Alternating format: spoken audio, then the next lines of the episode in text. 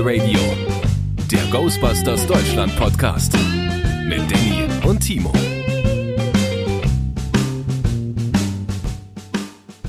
Herzlich willkommen zurück bei äh,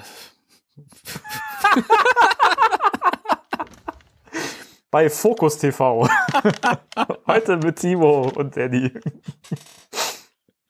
Ja, komm, das lassen wir so. Ich wollte ich wollt, ich wollt gerade, ich wollte tatsächlich gerade sagen Spirit Radio. Egal, komm, lass, lass drin. Wir machen weiter. Ihr wisst, wie das heißt hier. Hallo Leute. Ja, wir lassen das jetzt so und, und nennen einfach den Podcast um in Spirit Radio. Ja. Ja, ich warum ich, warum ich diesen Aussetzer hatte, da, das wird ja nachher klar dann. das ist vielleicht auch nicht, aber mal gucken. Doch, das wird klar. Das so, so. Also, ähm, herzlich willkommen bei Spectral Radio 30. Ja. Ist das richtig? 30, oder? Ja, die 30. Krass, Bei Spirit oder? Radio 1 und Spectral Radio 30. Äh, wie, die, wie die Zeit vergeht. Wahnsinn, ja. Wenn man überlegt, wir haben Ende Januar haben wir los, losgelegt mit dem Podcast. Verrückt. Mhm. Ist das schon so lange her? Das ist schon so lange her. Und das kommt mir irgendwie witzigerweise gar, gar nicht so lange vor. Dir etwa? Nein, nein. Also äh, von meiner Seite aus hätte es auch noch deutlich öfter stattfinden können. also ich hätte auch gemütlich bei Folge 60 oder 70 sein können.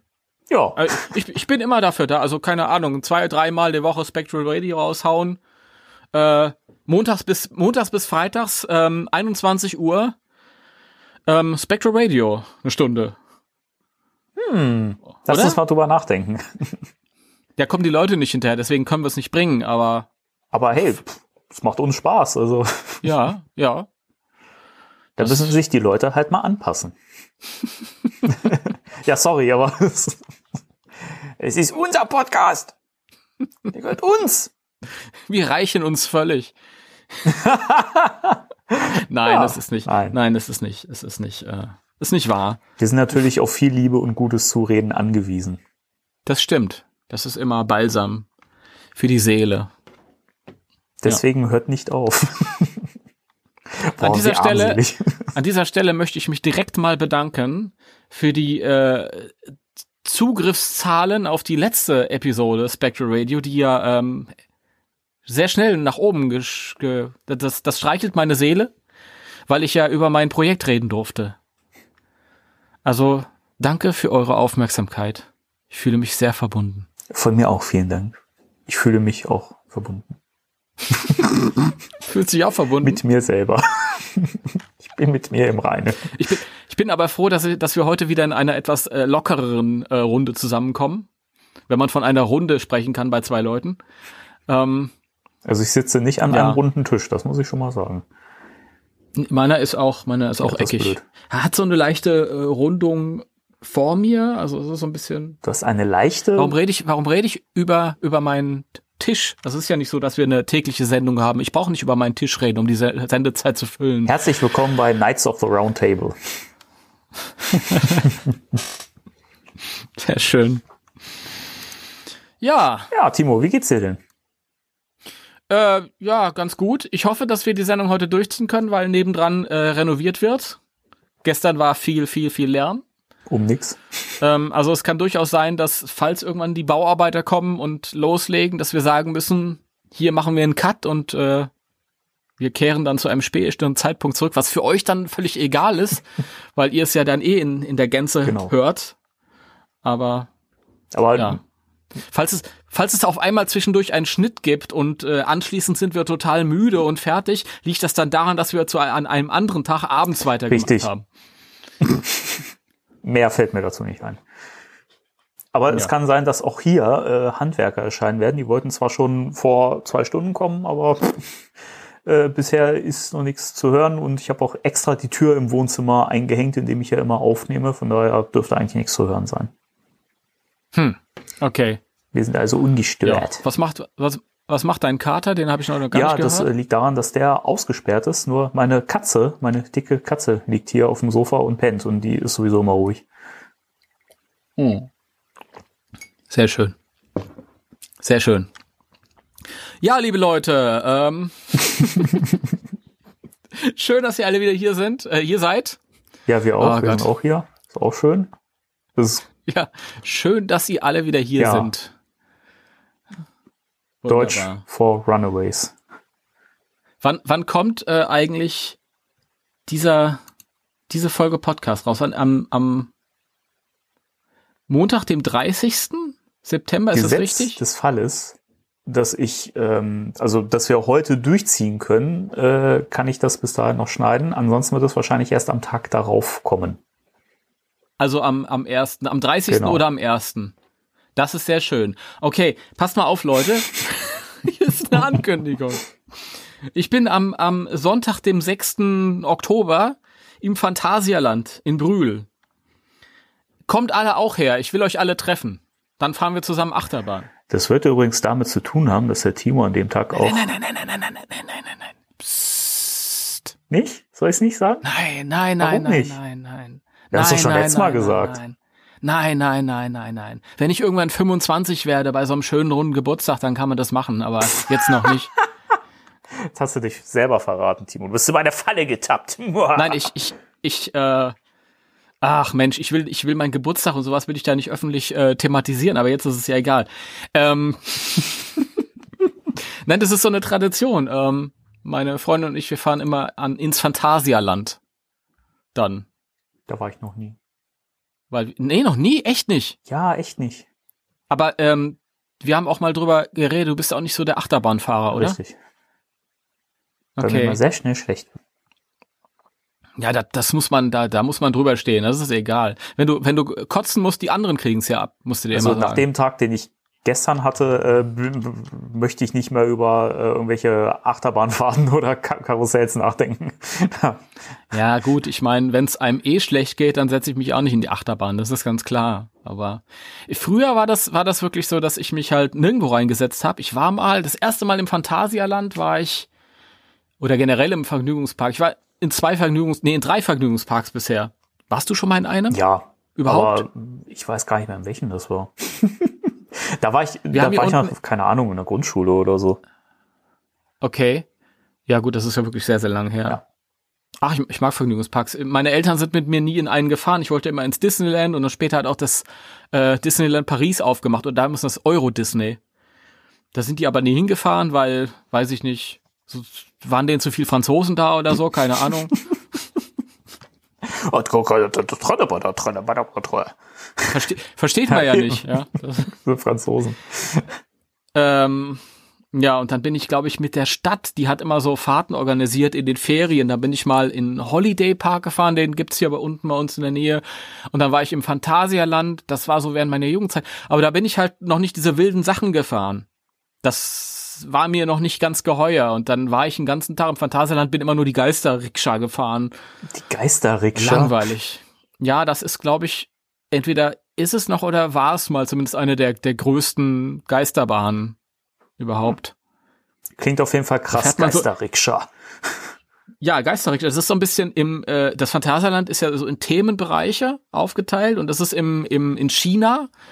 Und da ist das halt alles so ein bisschen auf Chinesisch getrimmt und auch die ganze Geisterbahn da drin. Schön. Und ja, und dann sind da so Animatronic-Figuren, die schreiben dann immer Hey, hey yo oder sowas in der Richtung. Hey yo. Wer, wer schon mal da drin war, äh, der, der weiß genau, was ich meine. Ja, bestimmt. ja. Ich möchte, ich möchte Kommentare bei Facebook haben von den Leuten, die schon mal in der Geisterrikscha im Phantasialand waren und genau wissen, was ich meine immer dieses, dieses Aufrufen, dass die Leute irgendwas unter, unter unsere Beiträge schreiben sollen. Ja, ich freue mich dann. Feedback. Und das ist so ein konkreter Punkt. Ich, ich behaupte nämlich einfach mal, dass jemand genau diese animatronische Puppe ganz genau kennt. Also, weiß ich nicht. Ich habe schon mit so vielen Leuten gesprochen, die gesagt haben, hey, in der Geisterrikscha, der eine, hey, hey, yo. das ist lustig. Naja, auf jeden Fall, ähm, ich bin dann immer älter geworden, immer älter und irgendwann habe ich mir gedacht, so, es wird der Tag kommen, da bin ich zu alt, um diese Achterbahn fahren zu können. Und dann, dann wurde ich immer mutiger und mutiger. Jetzt fahre ich alles. alles. Der Allrounder.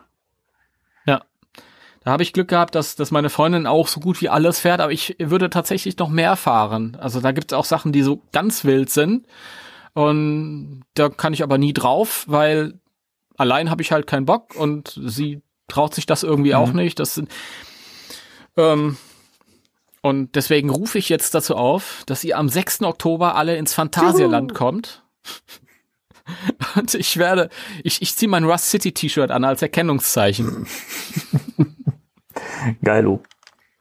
Ich, ich garantiere euch, in dem Phantasialand an dem Tag wird kein anderer ein Rust City T-Shirt tragen. Da bin ich mir auch relativ sicher. Es sei denn, bis dahin wurde bekannt gegeben, ja. dass der Film so heißen wird, wo ich mir ziemlich sicher äh, bin, dass er so heißt. Auch dann, auch dann wird keiner ein Rust City T-Shirt tragen. Ich war ja, ich bin ja enttäuscht von den Muggeln da draußen, muss ich dir sagen, Danny. Ich habe mein Rust City T-Shirt angezogen, bin rausgelaufen, war einkaufen. Es hat mich keiner drauf angesprochen, so nach dem Motto, ey, der neue Ghostbusters-Film, cool. Das wäre schön gewesen, aber die draußen da, die kannst du in der Pfeife rauchen, ernsthaft. Diese Normalos, furchtbar. Bah, die Normalos. Diese No-Matchs. Ja. Genau, No-Matchs. Äh, okay, wollen wir News besprechen? Ja, Jingle. Spectral Radio News. Hallo, hier sind die News. ja, ähm, es gab Punkte, bei denen wir überlegt haben, sollen wir darüber sprechen oder nicht. Dann haben wir gesagt, nö.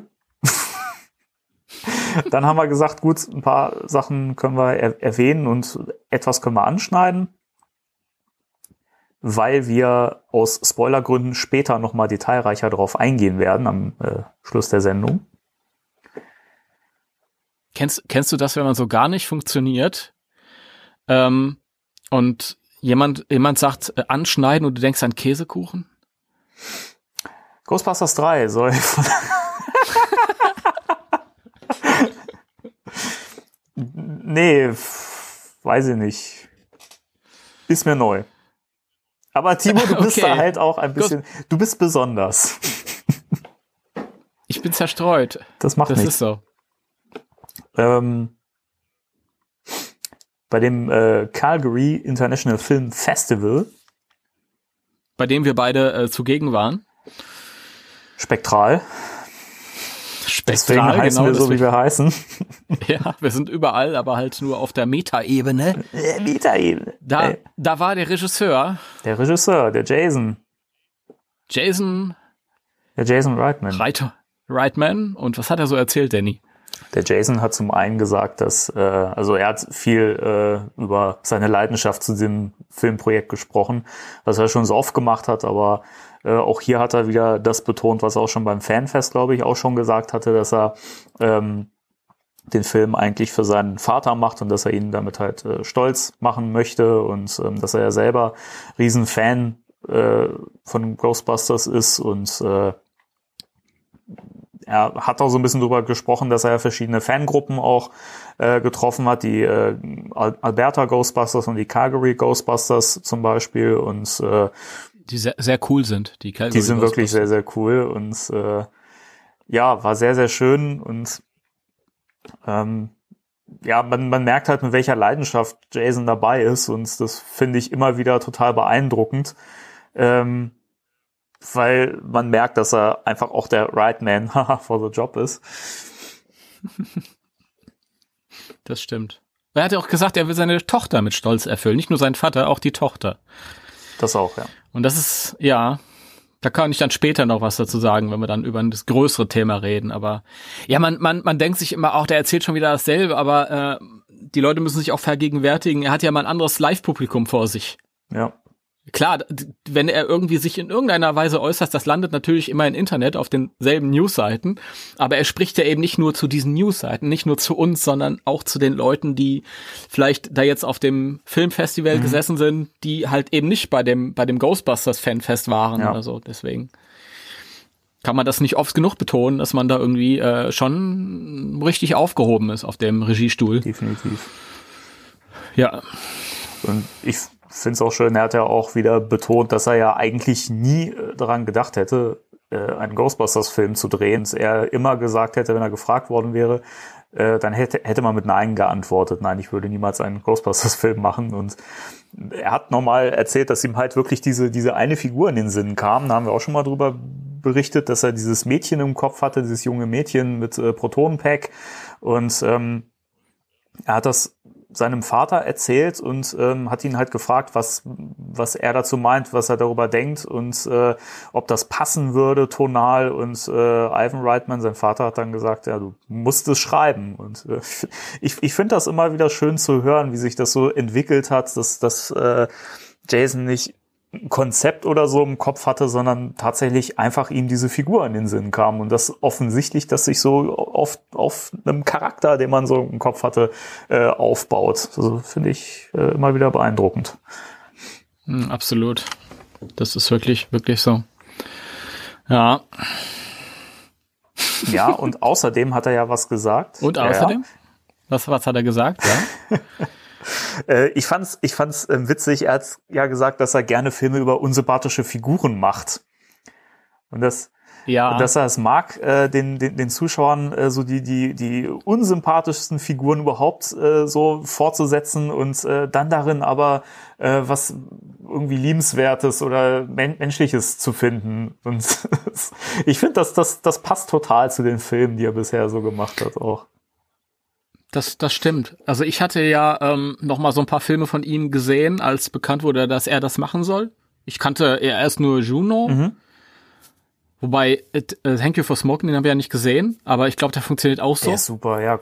Guck ihn. Also das ist genau, also ich glaube, bei Thank You for Smoking ist es tatsächlich mehr als, als bei, bei, bei, bei Juno, ähm, dieses, dieses Konzept, dass du da so, so einen Charakter hast, der einfach so ein komplettes Arschloch ist und den du eigentlich gar nicht leiden kannst. Ja, das ist aber in dem, in dem, äh, wie hieß der Film nochmal ah, mit äh, Shelley Theron, ähm, Young Adult, den ich gesehen mhm. hatte.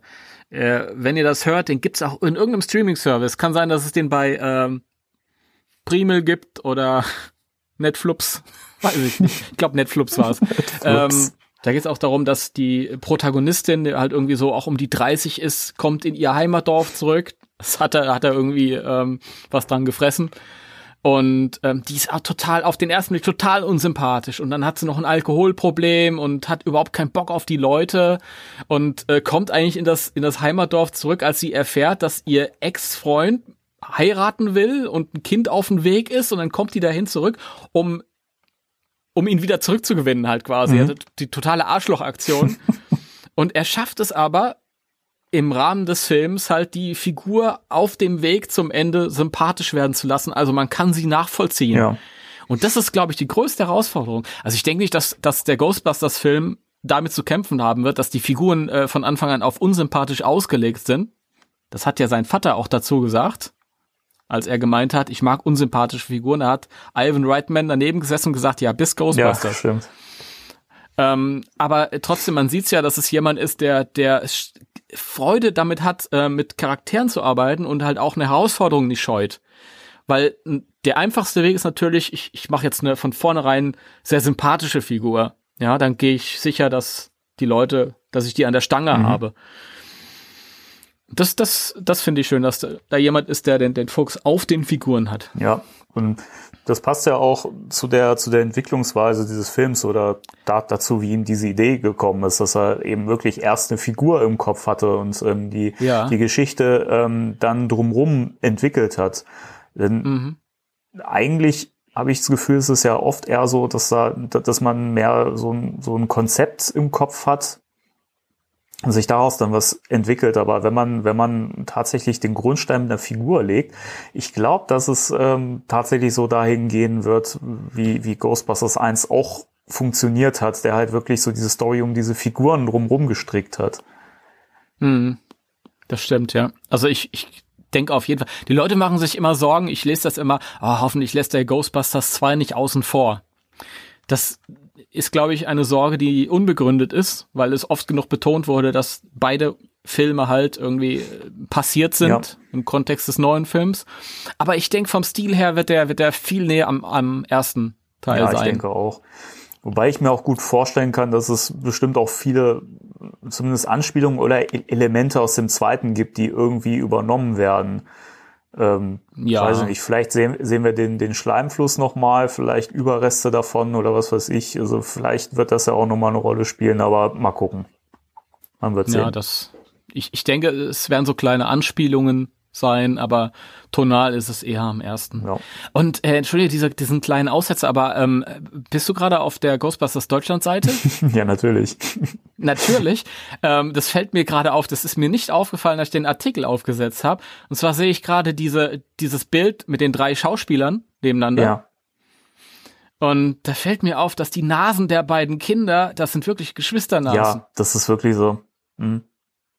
Das, das ist mir früher noch nicht so aufgefallen, aber da ist es ganz extrem. Ich fand, ich fand, das konnte man aber auf dem Familienbild, also das erste Bild, das wir vom Set äh, gesehen haben, was off äh, offiziell gepostet wurde. Ich fand, da konnte man das auch schon ganz gut sehen. Auch, auch die Haare, wie, wie die Haare zurecht gemacht sind von den beiden, die sehen ja, so. Da, die, die Haare kannst du ja zurecht machen, aber die Nase ist ja gegeben. Ja, ja, das schon. Aber das ist mir auch bei, bei, bei äh, der Kleinen vorher noch nicht so aufgefallen, muss ich ganz ehrlich sagen. Ja. Also da sieht's schon Okay. Ha, da hat sich einer was gedacht. Ja, ja. Okay, gut. Ja. Ja, äh, ein, ein Satz, auf den wir später noch ein bisschen detailreicher eingehen werden. Da, wer, wer das, wer hören möchte, was wir da für Theorien haben, beziehungsweise spielen wir dann ja auf eine gewisse Theorie an. Das ist dann aber ein Spoilerteil äh, am Schluss der Sendung. Ähm, und zwar wurde noch gesagt, dass es in dem Film um Vergebung gehen wird. Mhm. Und Sehr schön, da werden ja. wir dann nochmal am Schluss der Sendung drauf eingehen. Mhm. Gut. Timo, was haben wir denn noch so? Wir haben noch ein neues Bild bei Instagram von Jason Reitman. Ah, und als ich das Bild gesehen habe, hat mein Herz einen Hüpfer getan. Oh. Ja. Geht es dir gut? Ja, sehr. also an, dem Tag, als ich das Bild gesehen habe, da ging es mir irre gut und äh, ich fand es ziemlich geil. Ja, ich fand es auch cool. Ähm, ich weiß nicht, ob es im, im, im Film nicht irgendwie nur so nebenbei. Reden wir mal drüber, was es so ist. Ja, also, also ein, einleitend will ich kurz nochmal anführen, dass Jason ja bisher dafür bekannt war, dass er sehr nichtssagende Bilder gepostet hat. Zumindest eine Zeit lang. Mhm. Und äh, für ihn haben die, waren die wahrscheinlich unglaublich äh, bedeutungsvoll. Ja. Aber für uns halt nicht. nee, es, uns haben sie gnadenlos überfordert. Genau. Denn was sollen wir lesen in diesem äh, Haufen Morras, der den da fotografiert? Oder diese gelb gestrichene Wand. Das, das war das Allerbeste. Der, der fotografiert eine gelb gestrichene Wand, so ein paar Holzbretter, und Celeste O'Connor schreibt drunter, hör auf zu spoilern. Ja, ich fand das schön, wie die Kids, äh, da, da haben sich ja auch äh, McKenna Grace und äh, Finn Wolfhard auch direkt noch mit eingeschaltet. Ja. Das fand ich sehr lustig. als ob er seinen, seinen äh, Film vorwegnimmt mit den paar angestrichenen Brettern. Naja. Ich finde das übrigens total cool, wie die Kids anscheinend, also generell so die, die, die Schauspieler am Set alle so gut miteinander klarkommen. Also das finde ich immer toll, wenn man merkt, dass da auch äh, menschlich so eine Chemie äh, vorhanden ist. Ja, total. Also wir haben es ja schon mal erzählt, die, die beiden äh, Kids halt, die Jüngeren, ähm, die haben ja total viel Spaß ja. miteinander. Und die posten halt auch immer Sachen bei Instagram und das haben wir schon mal erwähnt und seitdem haben sie ja schon wieder ganz viel. ja. ja, sehr schön. Sehr schön. Ja, aber was sehen wir denn jetzt auf diesem Bild, Timo? Wir sehen, ähm, ich nehme an, das ist der Einband eines Buches und da ist J.H. Tobin erwähnt. Mm. Beziehungsweise ich weiß, dass es John Horace heißt. Und es wird wohl der Tobins Spirit Guide sein. So ist es. Oder der, der Gespensterführer. Und was hältst du von diesem Einband? Nee, gar nichts. Auch zu lügen, ja. ich ich finde ihn interessant. Also, äh, das ist halt so dieses es ist halt so ein, sieht aus wie eine okkulte Schrift. Ähm, viel sieht man ja nicht. Also da ist so ein Baphomet abgebildet, so ein Teufelsvieh von einem Pentagramm und du siehst auch wieder unten das allsehende Auge und Dämonen, die sich da irgendwie so drumrum schlängeln und sieht aus wie so ein Ledereinband. Mhm. Also schon etwas hochwertiger. Ich, ich finde das cool. Ähm, zum einen würde ich mir wünschen, dass das als Merchandise-Artikel auch so erscheint. Fände ich wirklich toll. Und hm. wenn es nur eine schickere Version von dem, äh, von dem schon erschienenen Spirit Guide ist, den ja er, ähm, Eric Burnham geschrieben hat, der mhm. eigentlich eine abgespeckte Version äh, von dem Original Spirit Guide ist, den es ja eigentlich gar nicht gibt. Das ist ja kein, kein real existierendes Buch. Ähm, ja. Aber ich würde es mir echt wünschen, sowas mal in so einer schönen Veröffentlichung als Merchandise-Artikel würde ich mir sofort kaufen, finde ich wunderschön. Also ich fände ich find's toll, wenn sich jemand mal die Mühe machen würde und wirklich so ein Spirit Guide erstellen würde. Ja, hätte was. Weil auf, ich fand den, ähm, der von, äh, den du jetzt erwähnt hast, ich überlege gerade, von welchem Verlag der war. Ja, aber das weiß ich auch nicht. ich glaube Inside hieß, hießen die, hieß der Verlag. Ja, kann sein. Ja. Ähm, und den fand ich sehr schön als, als, als Hinstellartikel, mhm. weil der hat auch einen schönen Einband gehabt und schön gearbeitet. Inhaltlich war er auch schön aufgemacht, aber das war mir zu wenig. Das war so eine, so eine kleine Auswahl von, von Geistern und Gespenstern, die man so aus den Ghostbusters Filmen, Serien und Comics kannte. Aber ähm, um jetzt dies, das, das um, also das große ähm, Nachschlagewerk zu repräsentieren, als dass es immer in der fiktiven Ghostbusters-Welt dargestellt wurde, war es ein bisschen zu wenig. Ja. Wobei ich finde es trotz allem wunderschön gemacht. Es ist ja ähm, vor allen Dingen total schön illustriert. Also ich finde, mm. also mhm. Kyle, Kyle Hotz hat das ja ge gezeichnet und äh, der verpasst ja den ganzen Wesen aus diesem Ghostbusters-Universum wirklich ein richtig erschreckendes Aussehen. Also selbst der böse Mann sieht da einfach mega spooky aus und ähm, also ich finde es schon cool. Ähm, auch diese, diese Einleitung, ähm, das ist ja es wird ja verkauft als Revised Edition, die quasi von ähm, Dr. Egon Spengler und Dr. Ray Stans nochmal äh, drüber geguckt wurde und die quasi einfach so diese wichtigen Phänomene einfach zusammengefasst haben. So wird's ja verkauft mm. und so ist ja die Aufmachung. Und das finde ich eigentlich eine ganz, ganz schöne Idee. Aber so ein kompletter Spirit Guide, oder was heißt komplett, aber ein umfangreicherer, wäre schon geil. Ja, und das ist immer so ein bisschen schade gewesen. Da hast du diesen, diesen einen, der halt quasi nur, also nicht wirklich komplett ist, nur eine kleine Auswahl bietet, aber dafür wunderschön aufgemacht. Und dann gibt's auch Spirit Guides, die äh, nicht offiziell sind, also quasi Fanmade mhm. Spirit Guides, die sind unglaublich ähm, umfangreich. Und ähm, die sehen aber nicht schön aus und haben auch gar keine Illustrationen. Ja. Und sind halt auch einfach nur so, so doofe Paperbacks halt. Pappeinband. Das ist schade, also da, da würde ich mir gerne so ein Mischding ja. vorstellen. Bisschen aufwendiger gestaltet halt. Finde ich auch schön. Das wäre schön. Ja, aber gespannt, wie es wie es im Film äh, zur Geltung kommt. Ich meine, man darf auch nicht da jetzt zu viel erwarten. Es kann auch sein, dass der einfach nur im Hintergrund rumliegt. Wobei ich glaube, die werden den schon zur Rate ziehen müssen. Irgendwo an irgendeinem Punkt ja. der der Story wird er sicherlich eine Rolle spielen. Ja, kann sein, dass sie sich ähm, informieren wollen über die paranormale Bedrohung ja. im Film halt. Klar. Ich finde es schön. Es ist ja tatsächlich im Filmuniversum das erste Mal, dass man diesen Spirit Guide auch mal sieht. Denn im ersten Film wurde ja immer nur drüber gesprochen. Mhm. Und auch im zweiten. Also man, man hat ihn tatsächlich im Ghostbusters-Universum an sich schon oft gesehen, weil er kam ja in den Cartoon mhm. öfter vor, in den, in den Comics, aber jetzt tatsächlich dieses, dieses Real-Life-Äquivalent ist erstmals zu sehen. Ja, genau. Ja. Ja. Ja, ich bin sehr, sehr gespannt, aber es, es, es sieht wirklich beeindruckend aus. Es ist echt wahnsinnig gut gestaltet. Ja, es ist auch zu, zu liebevoll gestaltet, um im Hintergrund rumzustehen, das muss man auch ja. sagen. Also wahrscheinlich wird es dann mal kurz so direkt in die Kamera gelegt und dann aufgeschlagen, könnte ich mir vorstellen. Ich. Vielleicht wird es auch ja. eines der, der Kids irgendwo finden und mitnehmen und äh, viel darin rumlesen. Ich weiß es nicht. Das mhm. kann ich mir auch, auch gut vorstellen. Das ist irgendwie die der McKenna Grace Charakter äh, da ein bisschen äh, tiefer in die Materie eintaucht und sich diesen Sp Spirit Guide irgendwie mobst und dann äh, darin rumliest. Ja, ja, Kinder, Okkultismus ist nichts für euch. Damit haben wir Ach. eigentlich eine schöne Überleitung, oder? Noch nicht ganz, denn wir gehen erstmal ins Restaurant und zum Essen. Richtig, genau. Ja, ich nehme heute die Kartoffelsuppe. also, ich fand's schön. In der letzten Zeit gab's wieder ganz viele ähm, Bedenken von den Leuten. Ja, gerade nachdem äh, Dan Aykroyd jetzt neulich erzählt hat, äh, sind alle dabei, äh, fast alle sind dabei. Und ich hätte ja gern, dass Mr. Murray dabei ist. Oder wurde gefragt, ist er dabei? Und dann hat er so ein bisschen rumgedruckst. Und daraufhin wurde das Internet wieder laut und die ganzen Newsseiten und die ganzen YouTuber haben dann Videos hochgeladen.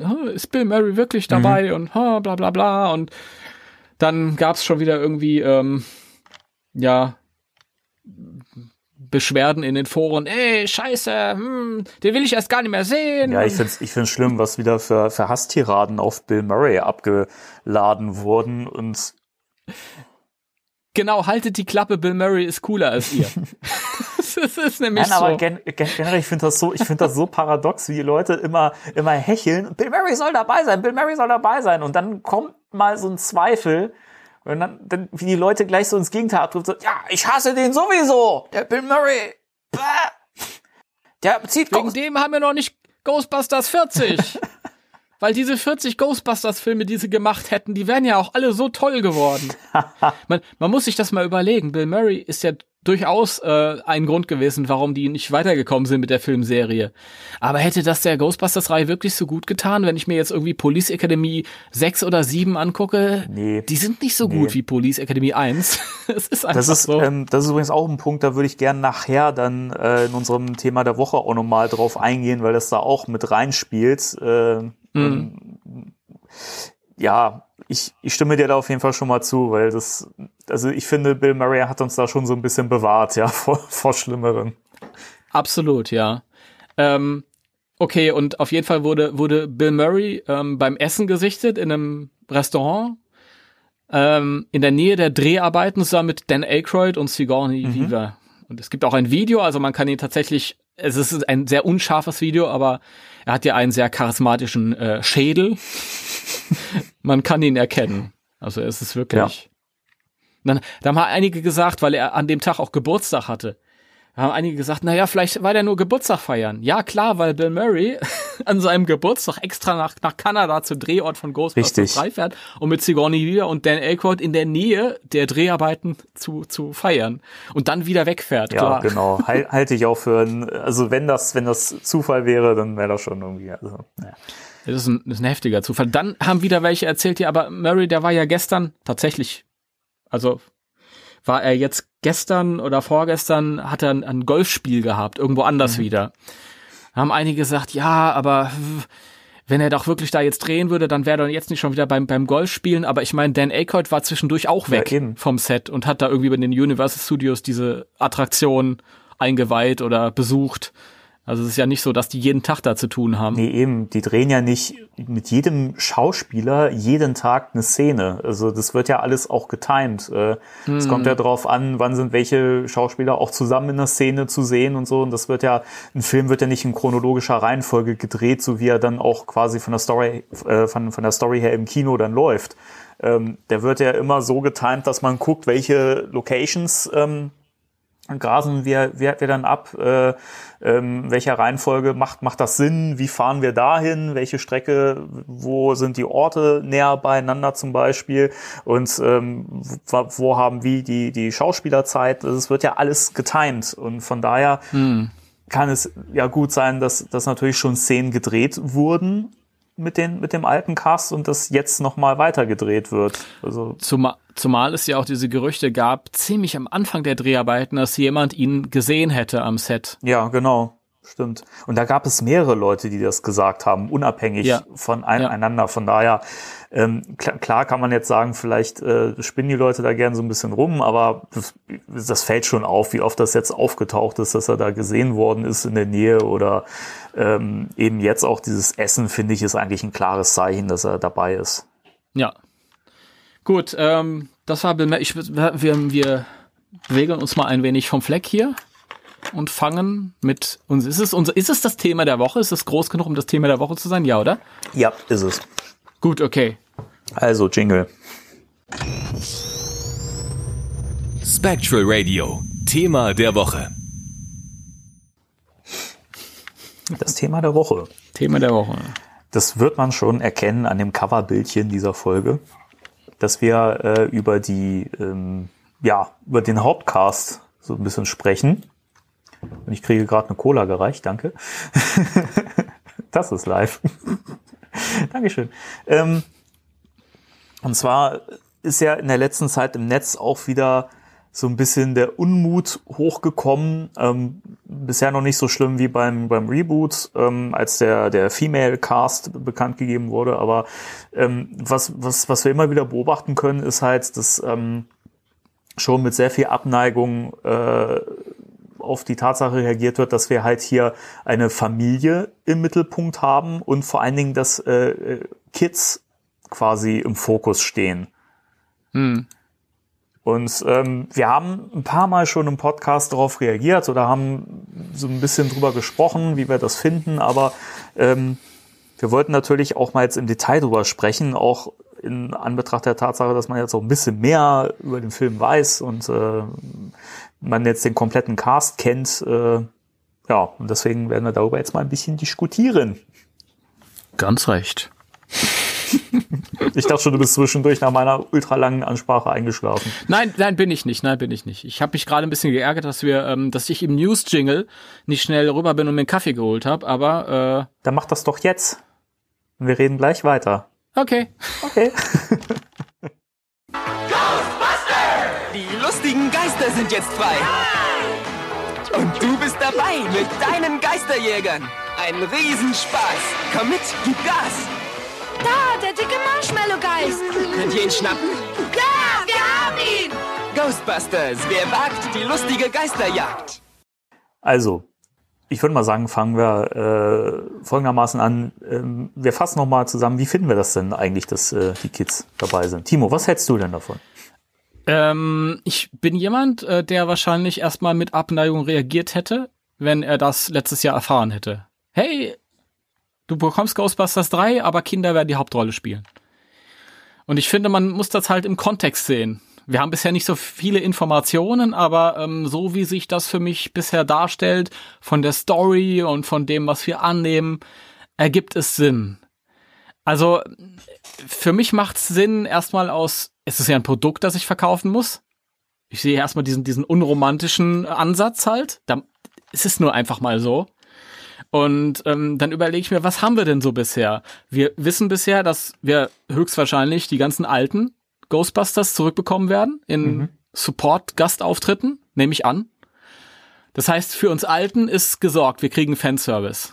Dann muss ich das Ding aber natürlich an ein Massenpublikum verkaufen und die sind halt ähm, wenn ich, wenn ich, wenn ich das Produkt nur an die Ghostbusters-Fans verkaufe, dann wird es nicht erfolgreich sein, weil so viele sind wir halt einfach nicht. Na, dann hast du den gemeinen Kinogänger, der vielleicht nicht unbedingt der Riesenfan ist, der aber etwas älter ist. Und den kriegst du mit Paul Rudd, der ja sehr sympathisch ist und sehr beliebt. Und ähm, das andere mit den Kindern halt, da kriegst du die, die ganz junge Generation. Vielleicht jetzt nicht unbedingt sechs- oder siebenjährige, aber ja, 13, 14, 15-Jährige, die ja wichtig sind, damit Ghostbusters weiterlebt. Also, ich sehe das erstmal ganz, ganz nüchtern auf die Art und Weise. Und ich bekomme das halt mit, weil ich ja auf Instagram den Schauspielern alle folge.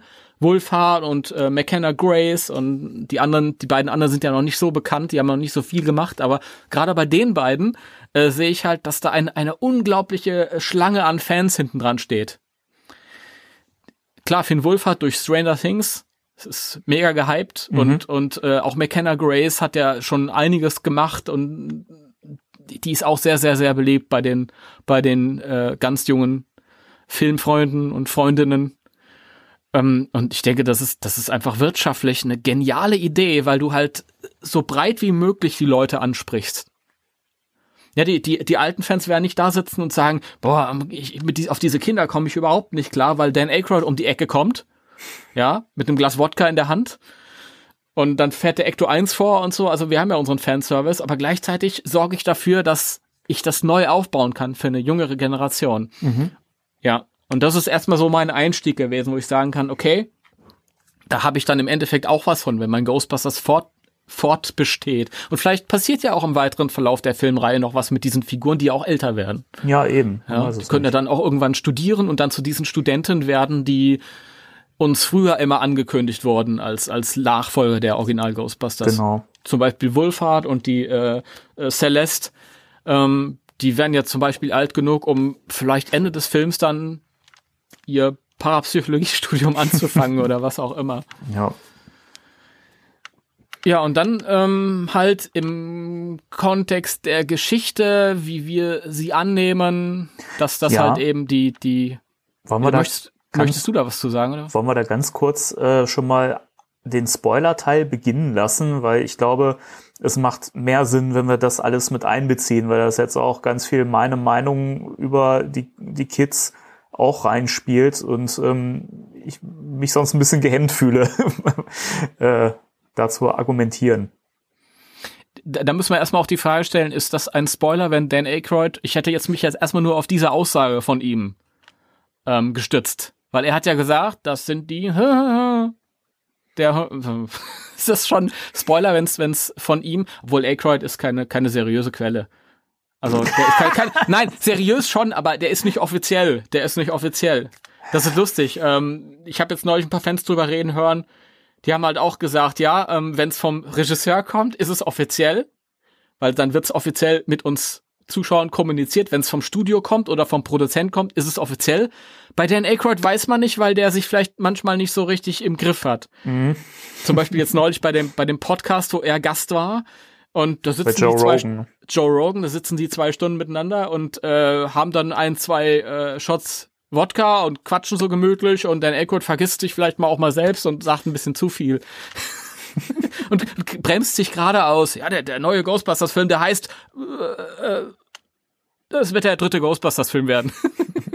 ich finde das übrigens total witzig, wenn alle darauf vorbereitet wären, dass ja unser Wodka-Dan derjenige ist, der immer am meisten sich verplappert und der halt ein sehr loses Mundwerk hat, ja. ähm, ihm halt immer falsche Informationen gibt, falls er doch mal sich irgendwie, falls er doch irgendwas verrät oder so, dann sind das halt mal falsche Informationen, die sie ihm geben.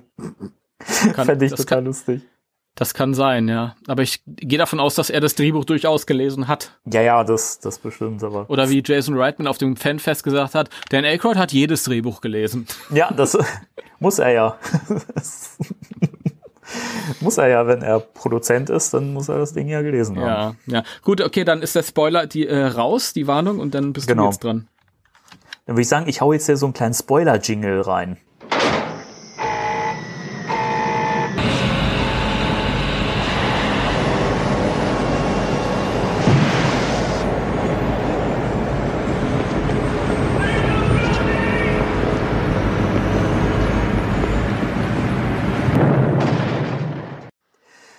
Gut, ähm, weil dann können wir jetzt mal ein bisschen freier reden. Mhm. Und ich würde tatsächlich auch gerne ähm, auch gleich noch diese Reddit-Theorie mit, mit einbeziehen, weil ähm, ich das zumindest als Referenz nehme, wie könnte der Film aufgebaut sein. Und selbst wenn es jetzt nicht exakt so passiert, wie es in dieser Theorie vorausgesagt wurde, dann finde ich, kann man trotzdem gut so argumentieren, warum die Kids meiner Meinung nach auch ähm, sein müssen, damit ein neuer Ghostbusters-Film funktionieren kann. Wir wissen, wir wissen nicht, dass die, also man muss auch zu der Theorie sagen, dass die jetzt zum Beispiel im äh, Ghostbusters-Fans-Forum stark angezweifelt wird. Also die sind sich relativ einig, dass das nix ist. Okay. Warum wir anderer Meinung sind, kann man ja noch sagen. Ich wollte aber auch na, später am Ende der Sendung diese Theorie in ihrer Gänze nochmal vorlesen. Mhm weil wir haben sie im, im Podcast auch nur angeschnitten bisher. Stimmt, ja. Also, wie, wie ist es?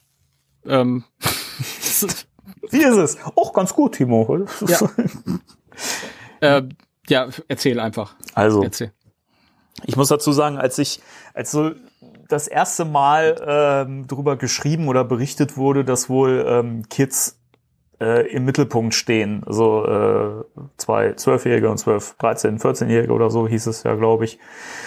Und ähm, da habe ich schon so gedacht, also das war ja nachdem der Teaser kam und nachdem man so auf dieser Euphoriewelle so ganz oben geschwommen hat. Äh, und als das dann kam mit den Kids, da habe ich erst so einen kleinen Dämpfer gespürt, muss ich sagen, weil ich dachte, oh, okay. Mhm. Ähm, weil ich zum einen, also mich jetzt, das lag jetzt nicht daran, weil es halt unbedingt Kinder sind und ich denke, boah, Kinder, das funktioniert gar nicht in einem Film. Das ist ja Blödsinn, gibt es ja genug Beispiele, die dagegen sprechen. Ähm, es lag daran, dass ich ein bisschen Angst wieder hatte um die Reaktion von der Fanbase, weil dieses 2016er Trauma bei mir immer noch vorhanden ist und man merkt das ja auch jetzt immer noch. Es ist nicht so stark zum Glück wie damals, aber es gibt ja immer noch ganz viel Gegenwehr von vielen Leuten, die sagen, ah, Kinder in Ghostbusters, das funktioniert doch nicht, was sollen die mit Protonpacks rumlaufen, das ist doch ah, alles ja. Blödsinn und so. Das wird der nächste Reinfall und so ein Zeug. Ja, genau, genau, das wird ja jetzt schon von vielen vorhergesagt. Und deswegen hatte ich da so ein bisschen Bauchschmerzen, weil ich dachte, ah, das ist schwierig, weil das wirkte erst wie so ein Versöhnungsprojekt mit den Fans und jetzt mutet man den Leuten das zu. Und ich habe sehr gezweifelt, weil ich dachte, ah, ist das so clever? Und ähm, andererseits kannst du keinen neuen Ghostbusters-Film machen, wo jetzt wirklich nur die ähm, der alte Cast nochmal wiederkommt und eine Rolle spielt, weil ich der festen Meinung bin, dass ähm, es nicht mehr gut funktionieren kann, die einfach so zu zeigen, denn wir müssen ja einfach auch wieder in die Geschichte oder zumindest in diese Welt irgendwie einsteigen. Wir waren jetzt Jahrzehnte aus dieser Welt raus, wenn man jetzt mal die Cartoons und die Comics wegnimmt und wir konzentrieren uns rein auf dieses Filmuniversum, dann, dann wissen wir gar nicht, was in diesen ganzen Jahrzehnten da abgelaufen ist, was passiert ist, wie es mit der Firma Ghostbusters weiterging. Mhm. Und ähm, wenn ich jetzt diese Reddit-Theorie als Grundsatz nehme oder mir zumindest auch vorstelle, dass es keinen Sinn machen würde, jetzt nochmal zu zeigen, ja, die Firma ist schon wieder baden gegangen und die sind schon wieder in Vergessenheit geraten. Das würde nicht nochmal funktionieren will, dann fängt der Film schon wieder an, mit einer Struktur zu Werke zu gehen, die wir halt schon kennen. Hm. Und der Film muss eigenständig genug sein, damit er halt auch für, äh, sag ich mal, neues Publikum funktionieren kann. Denn natürlich ist das Ziel, dass man sich auch so ein bisschen mit der Fanbase wieder versöhnen möchte und ein Projekt machen möchte, das halt die Fans zufriedenstellt. Aber gleichzeitig möchtest du dir auch ein neues Publikum erschließen und möchtest dieses äh, Franchise äh, für eine neue Generation spannend machen und möchtest ja auch, dass das Franchise weiterlebt. So mhm. abseits von Merchandise. Genau.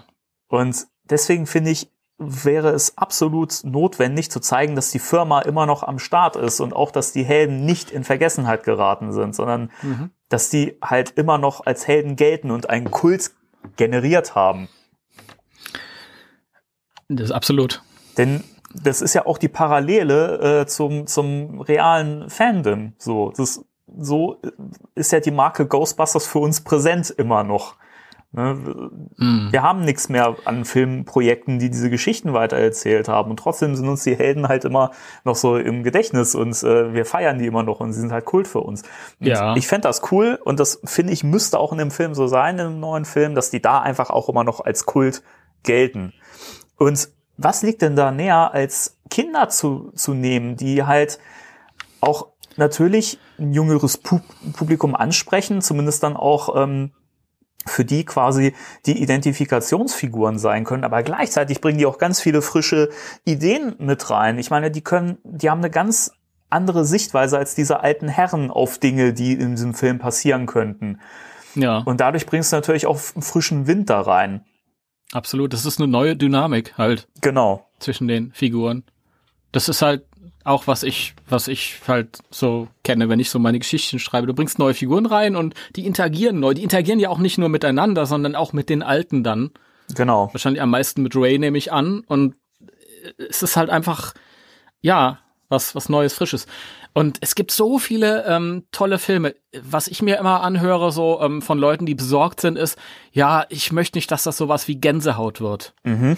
Also dieser, diese Jack Black-Verfilmung der, der, der Kindergruselbücher, das ist ja so eine, so eine Serie, mhm. Gänsehaut gewesen. Und das ist das schlimmste Beispiel, was man sich nehmen kann, nämlich so ein trivialer, doofer Hollywood-Kinderfilm, den man so nebenbei mal konsumieren kann und den man dann anschließend wieder vergessen hat. Und ich frage mich immer, warum machen sich die Leute denn nicht die Mühe und nehmen die unglaublich vielen Beispiele für, für Filme mit Kindern, ich sag bewusst Filme mit Kindern statt Kinderfilme, die unglaublich toll funktioniert haben. Ja, ja wie zum Beispiel dieser, ähm, man sagt immer Stranger Things. Ja, das ist natürlich das allererste, was einem einfällt, mhm. auch wegen Wolfhard. Ähm, oder sowas wie, wie äh, ähm, äh, Super 8. Kennst ja, du Super 8? Beispiel, ja. Ja, das ist auch das halt irgendwie oder ähm, ich finde S, also gerade der erste Teil ist auch ein extrem gutes Beispiel. Genau, genau. Es ist zwar keine Komödie, aber es ist ein gutes Beispiel für einen Film mit Kindern im Fokus, die sich irgendeiner paranormalen, übernatürlichen Bedrohung stellen müssen. Und es ist nicht albern. Es ja. ist kein Kinderfilm. Und die Kinderfiguren ja. sind halt auch kein, keine Klischees. Richtig, richtig. Ja, absolut. Ja, oder, oder solche Sachen wie, weiß ich nicht, die Goonies oder so, wobei die Goonies natürlich auch schon wieder ein Kinderfilm ist, aber. Aber auch der hat ja seine, seine erwachsenen ähm, Momente durchaus, in denen sich die Kinder auch behaupten können. Ja, das stimmt. Das stimmt. Es macht Spaß und ist turbulent und ist ja, zumindest würde ich ihn mit, mit in die äh, Beispielliste mit reinnehmen, weil der eben sehr beliebt ist und genau. die Leute verstehen dann vielleicht, was man, wo man auf mich hinaus will. Und ähm, dann ist es ja, ich finde das so ganz toll. Wir haben die Spoilermeldung rausgegeben, also beschwert euch nicht. Und das heißt ja, und da sind sich ja so ziemlich alle einig, dass das die, die Nachkommen von Egon sind. Mhm. Und ich finde das ganz lustig, weil Egon ja derjenige in Ghostbusters 2 ist, der ausdrücklich betont, das Protonpäckchen ist kein Spielzeug. Und ich, eine unglaubliche Ironie, eine spielerische Ironie, ausgerechnet seine Nachkommen im Kindesalter dann Protonpäckchen in die Hand zu geben. Genau. Ja, das ist brillant. Naja, okay, das Protonpäckchen ist kein Spielzeug, aber wem, welchen Kindern willst du es denn sonst geben, als den Kindern von Egon? Richtig. Ja? Und wir, wir wissen ja auch schon, dass McKenna Grace zum Beispiel ähm, ja sehr gescheit sein soll. Also die ist ja, was weiß ich, vielleicht ist es, ist es äh, die Inkarnation von Egon, die Wiedergeburt oder so. Es Keine klingt Ahnung. ja wirklich in der Charakterbeschreibung, die wir ja kennen, die ja sogar, glaube ich, auch von Jason direkt kam, hm. ähm, ist sie ja ein kleiner ähm, Mini-Egon sozusagen vom Verhalten her. Ja. Ja, und ähm, also das, das funktioniert äh, für mich ausgezeichnet. Und ähm, ein ganz großer Punkt für mich persönlich ist halt, das muss man nicht so sehen, aber ich sehe das so, ist halt, ich erinnere mich an meine eigene Kindheit, als ich in dem Alter war, ähm, als ich elf, zwölf, dreizehn war und mir gedacht habe, boah, wäre das geil, wenn ich Ghostbuster sein könnte. Und das, das sind wir, das ist das innere, mein inneres Kind ist da dargestellt. Das ist, das ist eine, eine, eine Visualisierung meines inneren Kindes, das ich immer noch in mir trage von mhm. früher, dass ich unglaublich gefreut hätte, wenn es die Möglichkeit hatte, ein echtes Protonpack zu bekommen, wie der kleine Bruder von Bobby Brown in Ghostbusters 2, der auch eins haben wollte, aber hat leider keins bekommen. Ja, ja schade. Und das funktioniert gut. Und deswegen denke ich, der Kontext ist, ist wichtig. Wir müssen uns fragen, in welchem Kontext kommen die Kinder denn da vor? Weil wir haben alle gleich reagiert. Ich habe auch im ersten Moment gesagt, Oh, mit Kindern, das ist schwierig. Das ist schwierig erstmal in Hinsicht auf das Publikum. Die, ich weiß nicht, ob die da jetzt nochmal drauf eingehen würden nach dem Flop mit den Damen.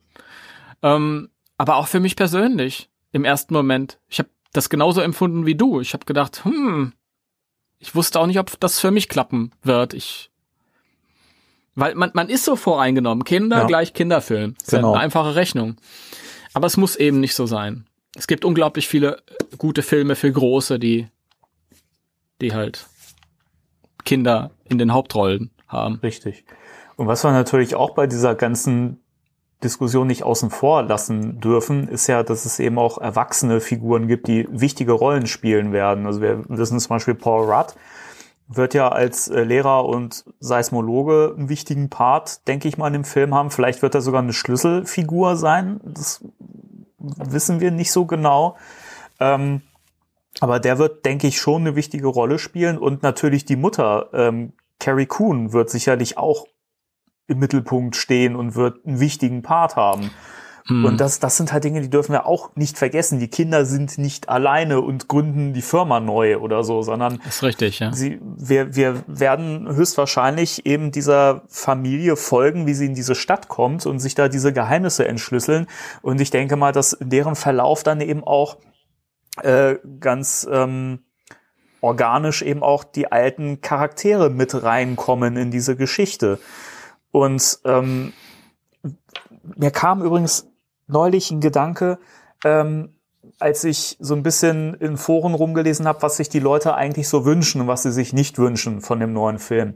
Und ich fand das ganz spannend, dass sich viele gewünscht haben, dass der Film ähm, nicht nochmal die Struktur wiederholen darf, äh, die Ghostbusters 1 und 2 hatten. Wir wissen ja, Ghostbusters 2 hat ja eigentlich die Struktur vom ersten wiederholt. Mhm. Und das wollen die Leute nicht. Dann gibt's aber auch wieder Leute, die sagen, das ist ja auch aber Ghostbusters. Ich möchte das sehen, wie, wie man sich da, wie die sich wieder zusammenfinden und wieder in die Rolle reinkommen müssen. Und da finde ich, sind die Kids einfach die geilste Lösung, die du haben kannst. Denn selbst wenn wir jetzt in einer Geschichte sind, wo die Firma ähm, expandiert hat und wir viele Teams haben und so weiter, wo vielleicht wird man da auch mal was von sehen als Beispiel, ich weiß es nicht, ähm, haben wir gemerkt bei bisherigen Skriptentwürfen, ähm, zum Beispiel dieses von Max Landis, die Geschichte, ja, wo man mehrere ja. Teams hatte, das ist so schwierig, da gute Figuren zu finden. Gerade eben, wenn du diese verschiedenen Franchises hast und so, ähm, funktioniert das nicht so gut, weil du dich entweder auf ein Team fokussieren musst, was dann schade ist, weil du natürlich die anderen Teams außen vor lassen musst. Mhm. gleichzeitig mehrere Teams reinzuholen, ist wieder zu unübersichtlich und du kannst nicht die Figuren organisch auskleiden, äh, ausbilden, ausschreiben, wie auch immer. Und mhm. da kommen die Kids ins Spiel, und die Kids sind, an, finde ich, an dem Punkt, wo ähm, eigentlich die alten Charaktere im ersten Film waren, denn die können die erste Geisterjagd nochmal erleben. Die können das er er erleben, sich mit dem Equipment vertraut zu machen, mit dem alten bekannten Equipment, das vielleicht mhm. auch im Film einfach in der Firma gar nicht mehr up to date ist. Aber es ist halt das, was sie dann in dieser kleinen Stadt zur Verfügung haben, weil genau. sie es da in dieser Scheune finden. Sehr guter Punkt, ne? ja. Und super. Deswegen, das ist für, für, für mich ist das notwendig, dass wir diese Kinder haben müssen, denn das würde einfach mit einem neuen Team, mit neuen Angestellten, die erwachsen sind, gar nicht so funktionieren, weil die Firma halt inzwischen an dem Punkt wäre, wo das gar nicht mehr spannend wäre, das zu erzählen. Und mit den Kindern das, kannst du genau das machen. Das stimmt. Also das kann man ja vorwegnehmen in diesem, zum Beispiel in diesem Reddit-Entwurf, ob da was dran ist oder nicht, da steht ja auch, dass die Ghostbusters eine größere Firma sind und expandiert sind und die haben dann Ableger hier und da und da. Genau. Aber tatsächlich, wenn ich, wenn ich mich jetzt darauf fokussiert hätte und hätte gesagt, okay, für den nächsten Film konzentrieren wir uns auf das Team in Michigan. Und die haben irgendwelche modernen Autos und das sind vier neue Personen, die ich nicht kenne und für die ich mich nicht interessiere. Die haben keine Connection zu den Original Ghostbusters. Es ist ein völlig äh, neuer Ansatz halt irgendwie. Nee, das, das, das ist schon richtig. Das ist ein, das ist ein ganz genialer Punkt. Weil die haben sicher auch dann irgendwie Hightech-Waffen, äh, moderne und was weiß ich nicht alles. Und dann kommen wir halt, den besten Fall wird halt vielleicht äh, an der Wand so ein alter Protonenstrahler hängen, aber die können ihn jetzt tatsächlich auch, auch benutzen genau. und haben eine, eine persönliche Ebene zu den, zu den Originalen. Das ist eine persönliche Geschichte. Sehr schön, sehr schön. und das rechtfertigt dann, kann die, die, die jugendlichen Darsteller rechtfertigen. Eben. Die das dann alles mit, eben mit Kinderaugen neu entdecken. Und ja. das, das war halt auch was, ich habe mir auch nochmal diese ganzen geleakten Bilder angeguckt. Und es gab ja dieses Bild, wo wir diese, diese Geisterfalle auf, auf Rädern gesehen haben.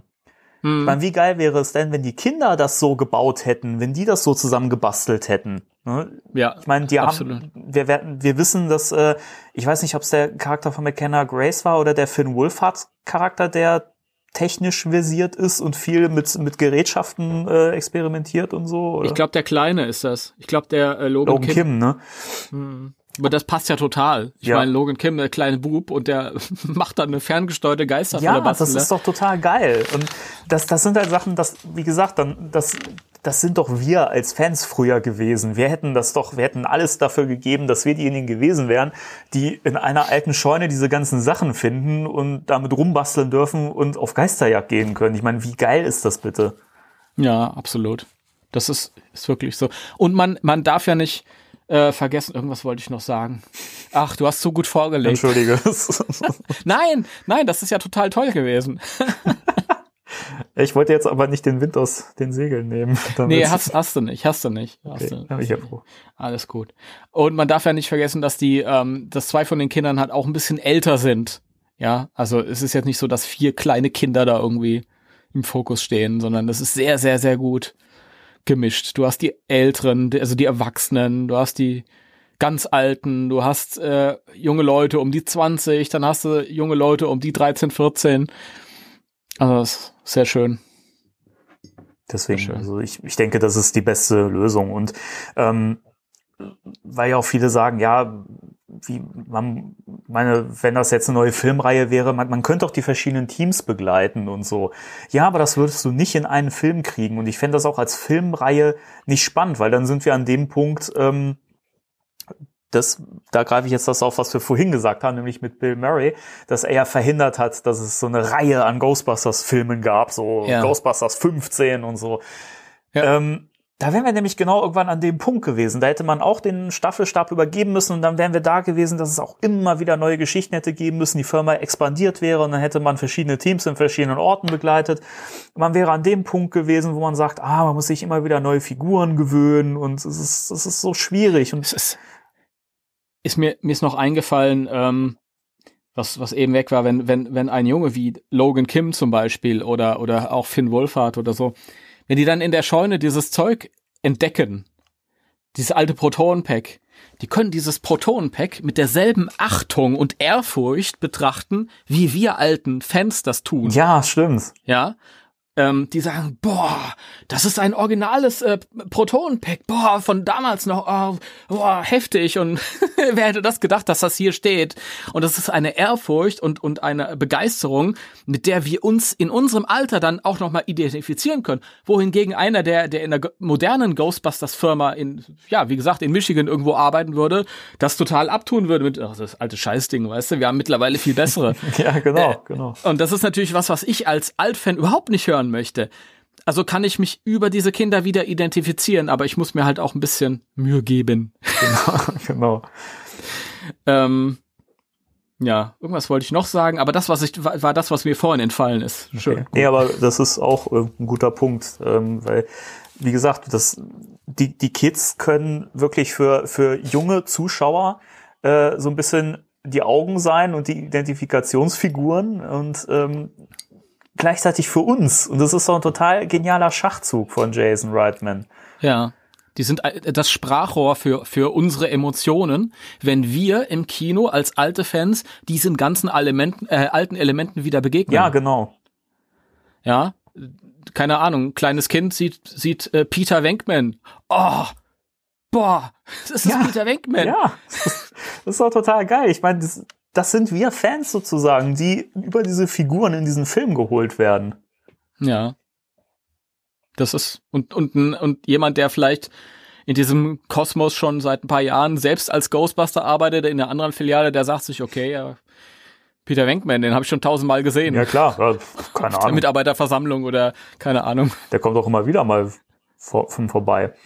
Und ja. ähm, ich weiß nicht, da glaube ich, gehen wir jetzt ein bisschen von den Kids weg, aber auch ein wichtiger Punkt, finde ich, ist ja, warum wir eben auch neue Figuren haben müssen im Film, ist ja nicht nur, dass die Alten jetzt äh, zu alt sind, um nochmal mit Protonenpacks äh, actiongeladen durch die Gegend zu laufen, aber ähm, es ist ja nun mal auch in dieser Filmwelt so viel Zeit verstrichen und wie doof Entschuldigung, wenn ich das so sage, aber wie doof wäre es denn, wenn wir Dr. Wenkman, Dr. Stans und Dr.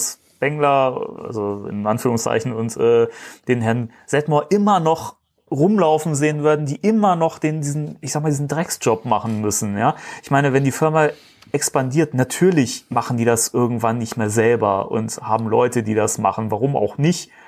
Ich meine, die haben die Welt hm. oft genug gerettet, ja. Die haben ihren Soll erfüllt, ja. Ja, eben. Und trotzdem sind sie ja noch im Game, sag ich mal. und mhm. weiß ich nicht, du kannst sie so halt wahnsinnig gut wieder ins Boot holen und trotzdem diese kleine Geschichte in, involvieren. Und das finde ich halt so, so schön.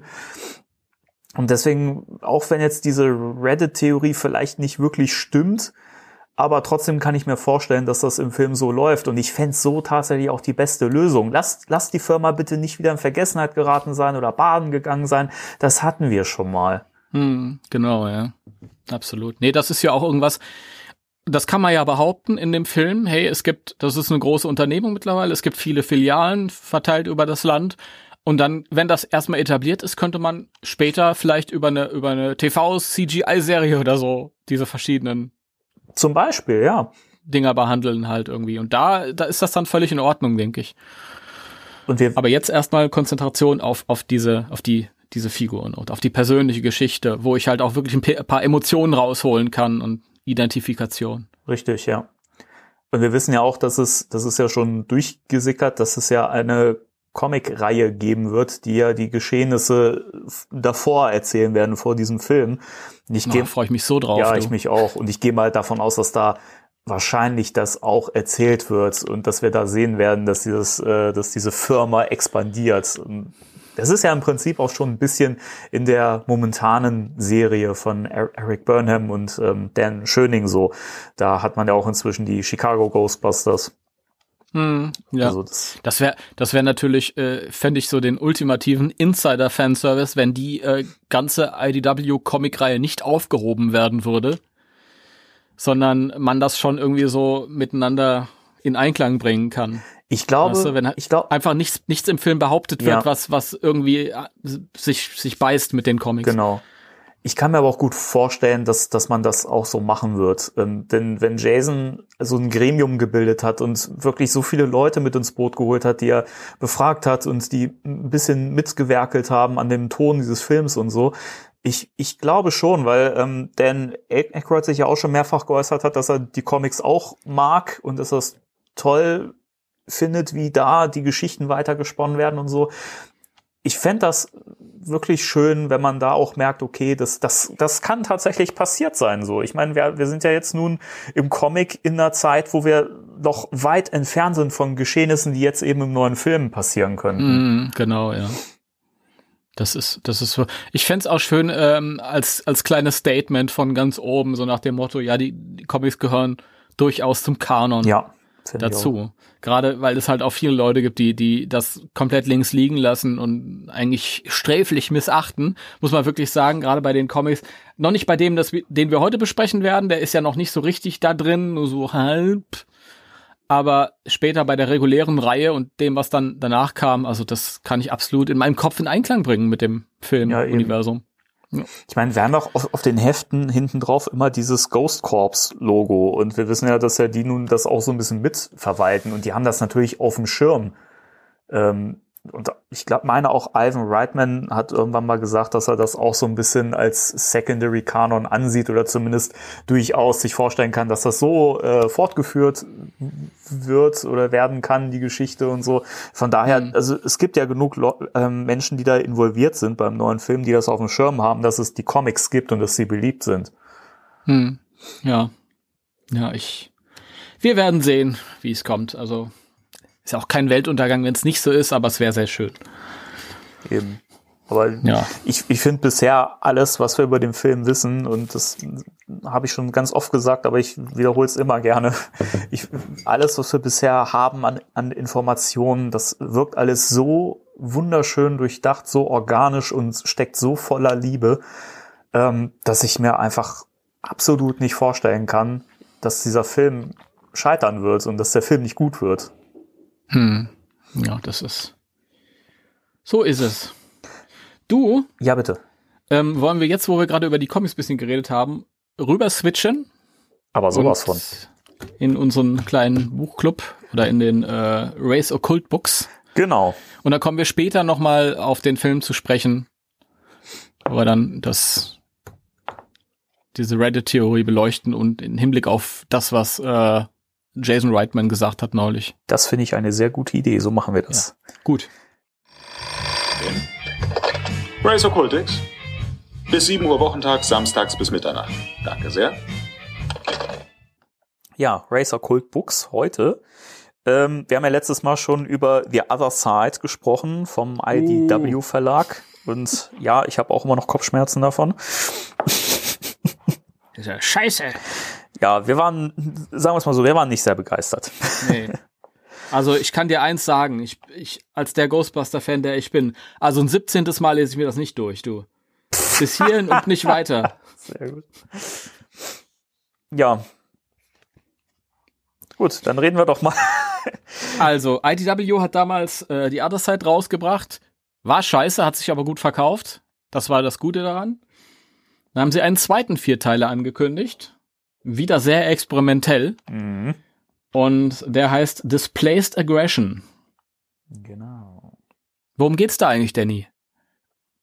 Ich habe das letzte Mal zusammengefasst, du machst das heute. Nein, ich will nicht, ich will nicht. Du machst das so schön, weil ich letztes Mal so viel geredet habe. Deswegen genieße ich das heute, dir ein bisschen zuzuhören. Ja, und ich habe heute schon so, so, so, viel geredet. Ja, eben. Das ist, das ist deine Runde heute. Okay. Also ich fasse das mal spoilerfrei zusammen. Ähm, wir steigen bei Displaced Aggression quasi mitten ins Geschehen ein befinden uns im Wilden Westen und finden heraus, dass ähm, die Ghostbusters beim Kampf gegen den Dämonen äh, Kosarai oder Kosaray, wie auch immer. Weiß keiner den alten sumerischen, äh, die Betonung da. Ich sag Ko Kosarai, sonst äh, denken alle, ich meine Ray und der hätte irgendwie so eine, so eine geheime Identität oder so. Okay. Gut. Ähm, jedenfalls wurden sie bei dem Kampf gegen diesen Dämonen, der übrigens ähm, der Vater von Goza ist, ja, äh, in der Zeit verstreut um zu verhindern, äh, dass sie ihn bekämpfen, besiegen können. Denn äh, Kosarai hat äh, befürchtet, dass der Tod nicht ausreicht, um die Ghostbusters auf, aufzuhalten. Finde ich eine sehr schöne Aussage eigentlich im Kern. Naja, und nun finden sich die vier Geisterjäger in der Zeit verstreut. Ähm, Winston steckt immer noch in der Gegenwart fest. Und äh, Peter hat es in den wilden Westen verschlagen während Ray im Mittelalter festhängt und äh, Egon ist in der in einer Zukunftswelt, in einer ziemlich obskuren äh, gelandet. Und ja im Wilden Westen äh, sehen wir zum ersten Mal, dass äh, Peter ähm, als Geisterjäger aktiv ist immer noch und sich sein Protonpack so ein bisschen Wildwest-Style äh, umgebaut hat. Also er hat halt aus den gegebenen Sachen ähm, versucht, irgendwas äh, ja, zu machen, was er eben noch nutzen kann. Und ähm, wir begegnen einer neuen Figur, die plötzlich auftaucht, ähm, die sich als Rachel Angleiter vorstellt. Na, ja. Schätzelein. Na, hallo. Auch hier. ich bin der Jürgen 50. ja, genau. Ich bin der Peter 40. ja, ähm, die halt auftaucht und sich als ähm, Schülerin Studentin von, Studentin von Egon, ja. Genau, vorstellt und ähm, eben von diesem Schicksal der Ghostbusters gehört hat und sich äh, daran gemacht hat, das äh, Equipment äh, auf, aufzurüsten und den Ecto 1 zum Ecto 10 umzubauen, der jetzt eben auch durch die Zeit reisen kann und sie äh, sammelt jetzt die Ghostbusters wieder ein, um Kosarai aufzuhalten. Ja. Das ist so die grobe Story. Dann kommen sie alle an in eine ähm, apokalyptische Gegenwart. Ja, furchtbar, oder? Die Hölle auf Erden. Äh, ja. So, vorneweg mal, ich fand dann den Comic ähm, immer noch im Ton daneben, mhm. weil diese ganzen Zeitreisegeschichten, die bringe ich nicht so in meinem Kopf in Einklang mit dem Ghostbusters Kosmos, den ich so mag. Aber ähm, ich hab's trotzdem genossen, weil ich halt auch für mich sagen konnte, okay, ist, ist nur ein Comic. Das ist das, was ich bei den neuen Comics nicht mache. Da, da fällt es mir zum Glück nicht so schwer. Da kann ich sagen, okay, gehört dazu. Hier konnte ich sagen, ist nur ein Comic, aber dafür, für sich betrachtet, war es unterhaltsam. Ja. Ja. Definitiv. Und es war zumindest auch frisch durch diese neuen Ansätze. Ob es jetzt hundertprozentig zu dem Ghostbusters, was ich bisher kannte, gepasst hat oder nicht, ist wieder was anderes, aber waren, fri waren frische Ansätze. Ich mochte die, die verschiedenen ähm, Plätze, an denen das gespielt hat, auch verschieden gern. Diese Wildwest äh, ähm, Eröffnung fand ich nicht so toll. Ich bin auch nicht so ein Wildwest-Fan und ich ähm, traue es Peter Wenkman auch nicht zu, die äh, die äh, Ausrüstung dementsprechend zu modifizieren, dass das da irgendwie alles funktioniert und dass er das warten kann, das glaube ich nicht. Und ja, er war mir Peter ist natürlich der Cooler, aber der war mir ein bisschen zu schlagfertig in der Geschichte, aber dann das war so ein, ein radikaler ähm, Beginn, dass ich dann umso besser in den Rest der, der Story später kam. Mhm. Ja. Also ich finde eigentlich das Wildwest-Szenario ganz cool und es gefällt mir eigentlich auch mit am besten, muss ich sagen. Oh, okay. Weil ich finde, das zum einen, wie, wie das Proton-Pack von Peter umfunktioniert wurde, halt, dass es wie so eine Winchester aussieht und so halt wirklich mit, mit Zeugs aus dieser Zeit äh, zusammengeschraubt ist, finde ich eigentlich ganz cool. Und ähm, auch diese Idee mit diesen dieser Geisterbande, die da diese Postkutsche überfällt, äh, zu, zu Beginn dann der Geisterzug, den fand ich auch super. Ich fand dieses, dieses Panel, das geht ja über die ganze Seite, wo dieser, dieser Zug zum ersten Mal auftaucht, wo die ganzen Geister dann da rausspringen, das fand ich richtig toll in Szene gesetzt. Hm. Und ich muss auch sagen, ich finde das zeichnerisch ganz, ganz cool, ähm, mag ich viel lieber als The Other Side, weil ich hier tatsächlich auch die Charaktere gut erkenne und sie ja, gut getroffen sind. Hm. Das, das, das stimmt. Der äh, Illustrator, ich weiß nicht, wie er hieß. Ich bin jetzt wieder schlecht vorbereitet. Das ist, äh, Aber ich habe ja. Ilias Kyriasis. Der Danny ist schneller als ich, obwohl ich das Paperback jetzt hier vor mir liegen habe. Tja, ich bin eben prepared. ja. Ich guck gerade, was der alles äh, gemacht hat, so Comic-mäßig, aber da sind tatsächlich, das sind Sachen, die ich gar nicht kenne. Also Secret Identities von 2016 sehe ich hier. Ähm, G.I. Joe, First Strike hat er zum Beispiel gezeichnet. Dass das an mir vorbeigegangen ist. Das äh, G.I. Joe, oder? Mhm. Hm. Ich sehe auch gerade auch ja. ein äh, G.I. Joe und äh, Transformers Crossover hat er gemacht und Mask First Strike. Comic. Okay. Mama, Mama, Mask. Naja, ich fand den, das zweite Heft fand ich dann am, am also hat mir am besten gefallen. Ich mochte diesen, das ist ja am Hofe von König Arthurs. Mhm. Und die, die Geisterjäger, also äh, Peter und Rachel, die neue Figur, besuchen, ähm, also wollen, wollen Raider abholen. Und dann besuchen sie Camelot. Und dann gibt's am Ende eine Auseinandersetzung mit Morgan Le Fay. Das ist auch so eine, glaube ich, die gehört auch zu der Artus-Sage dazu ja. und ist irgendwie die Halbschwester von König Artus, mit der irgendwie noch was am Laufen hatte, aber früher hat man das nicht so ernst genommen. Da war man nicht so penibel. Und das, das fand ich schön. Die, die Geschichte hat mir gut gefallen, weil ich mag ja auch starke Frauenfiguren total und da habe ich halt eine starke Antagonistin gehabt. Und ähm, ich mag ja auch Rachel, das finde ich ja das Allertollste an der Serie. ja, die ist, die ist wirklich fantastisch. Das ist wirklich, wirklich cool. Also das ist ja die, die hat so eine, so eine Punk-Attitüde und so einen coolen schwarzen Anzug halt und die hat's halt drauf. Und dann hat sie halt auch diese, diesen Hintergrund, ich muss das jetzt spoilern. Wir müssen ja drüber reden. Ja, mach doch. und sie ist ja die ähm, Halbschwester von Goza. Mhm. Ist das richtig? Ja. Oder ist Goza der Onkel gewesen? Nee, nee, sie ist äh, die, die äh, Halbschwester. Sie ist die Halbschwester von, von ja. Goza, weil ihr Vater, dieser Kosa Rai halt, der hatte irgendwas mal was mit einer sterblichen Frau. Und ähm, deswegen hat sie halt auch Dämonisches in sich und ist dann, das ist die eigentliche Auflösung, ist, deswegen war sie auch in der Lage, den, den Ecto 1 so zu modifizieren, dass sie in der Zeit reisen konnte und das alles machen konnte. Aber sie hat ähm, das so ein bisschen verborgen, hat das nicht direkt erzählt, weil sie äh, befürchtet hat, dass die Geisterjäger ihr dann halt irgendwie kein Vertrauen schenken. Mhm. Und ja, das, die finde ich, die finde ich ganz toll.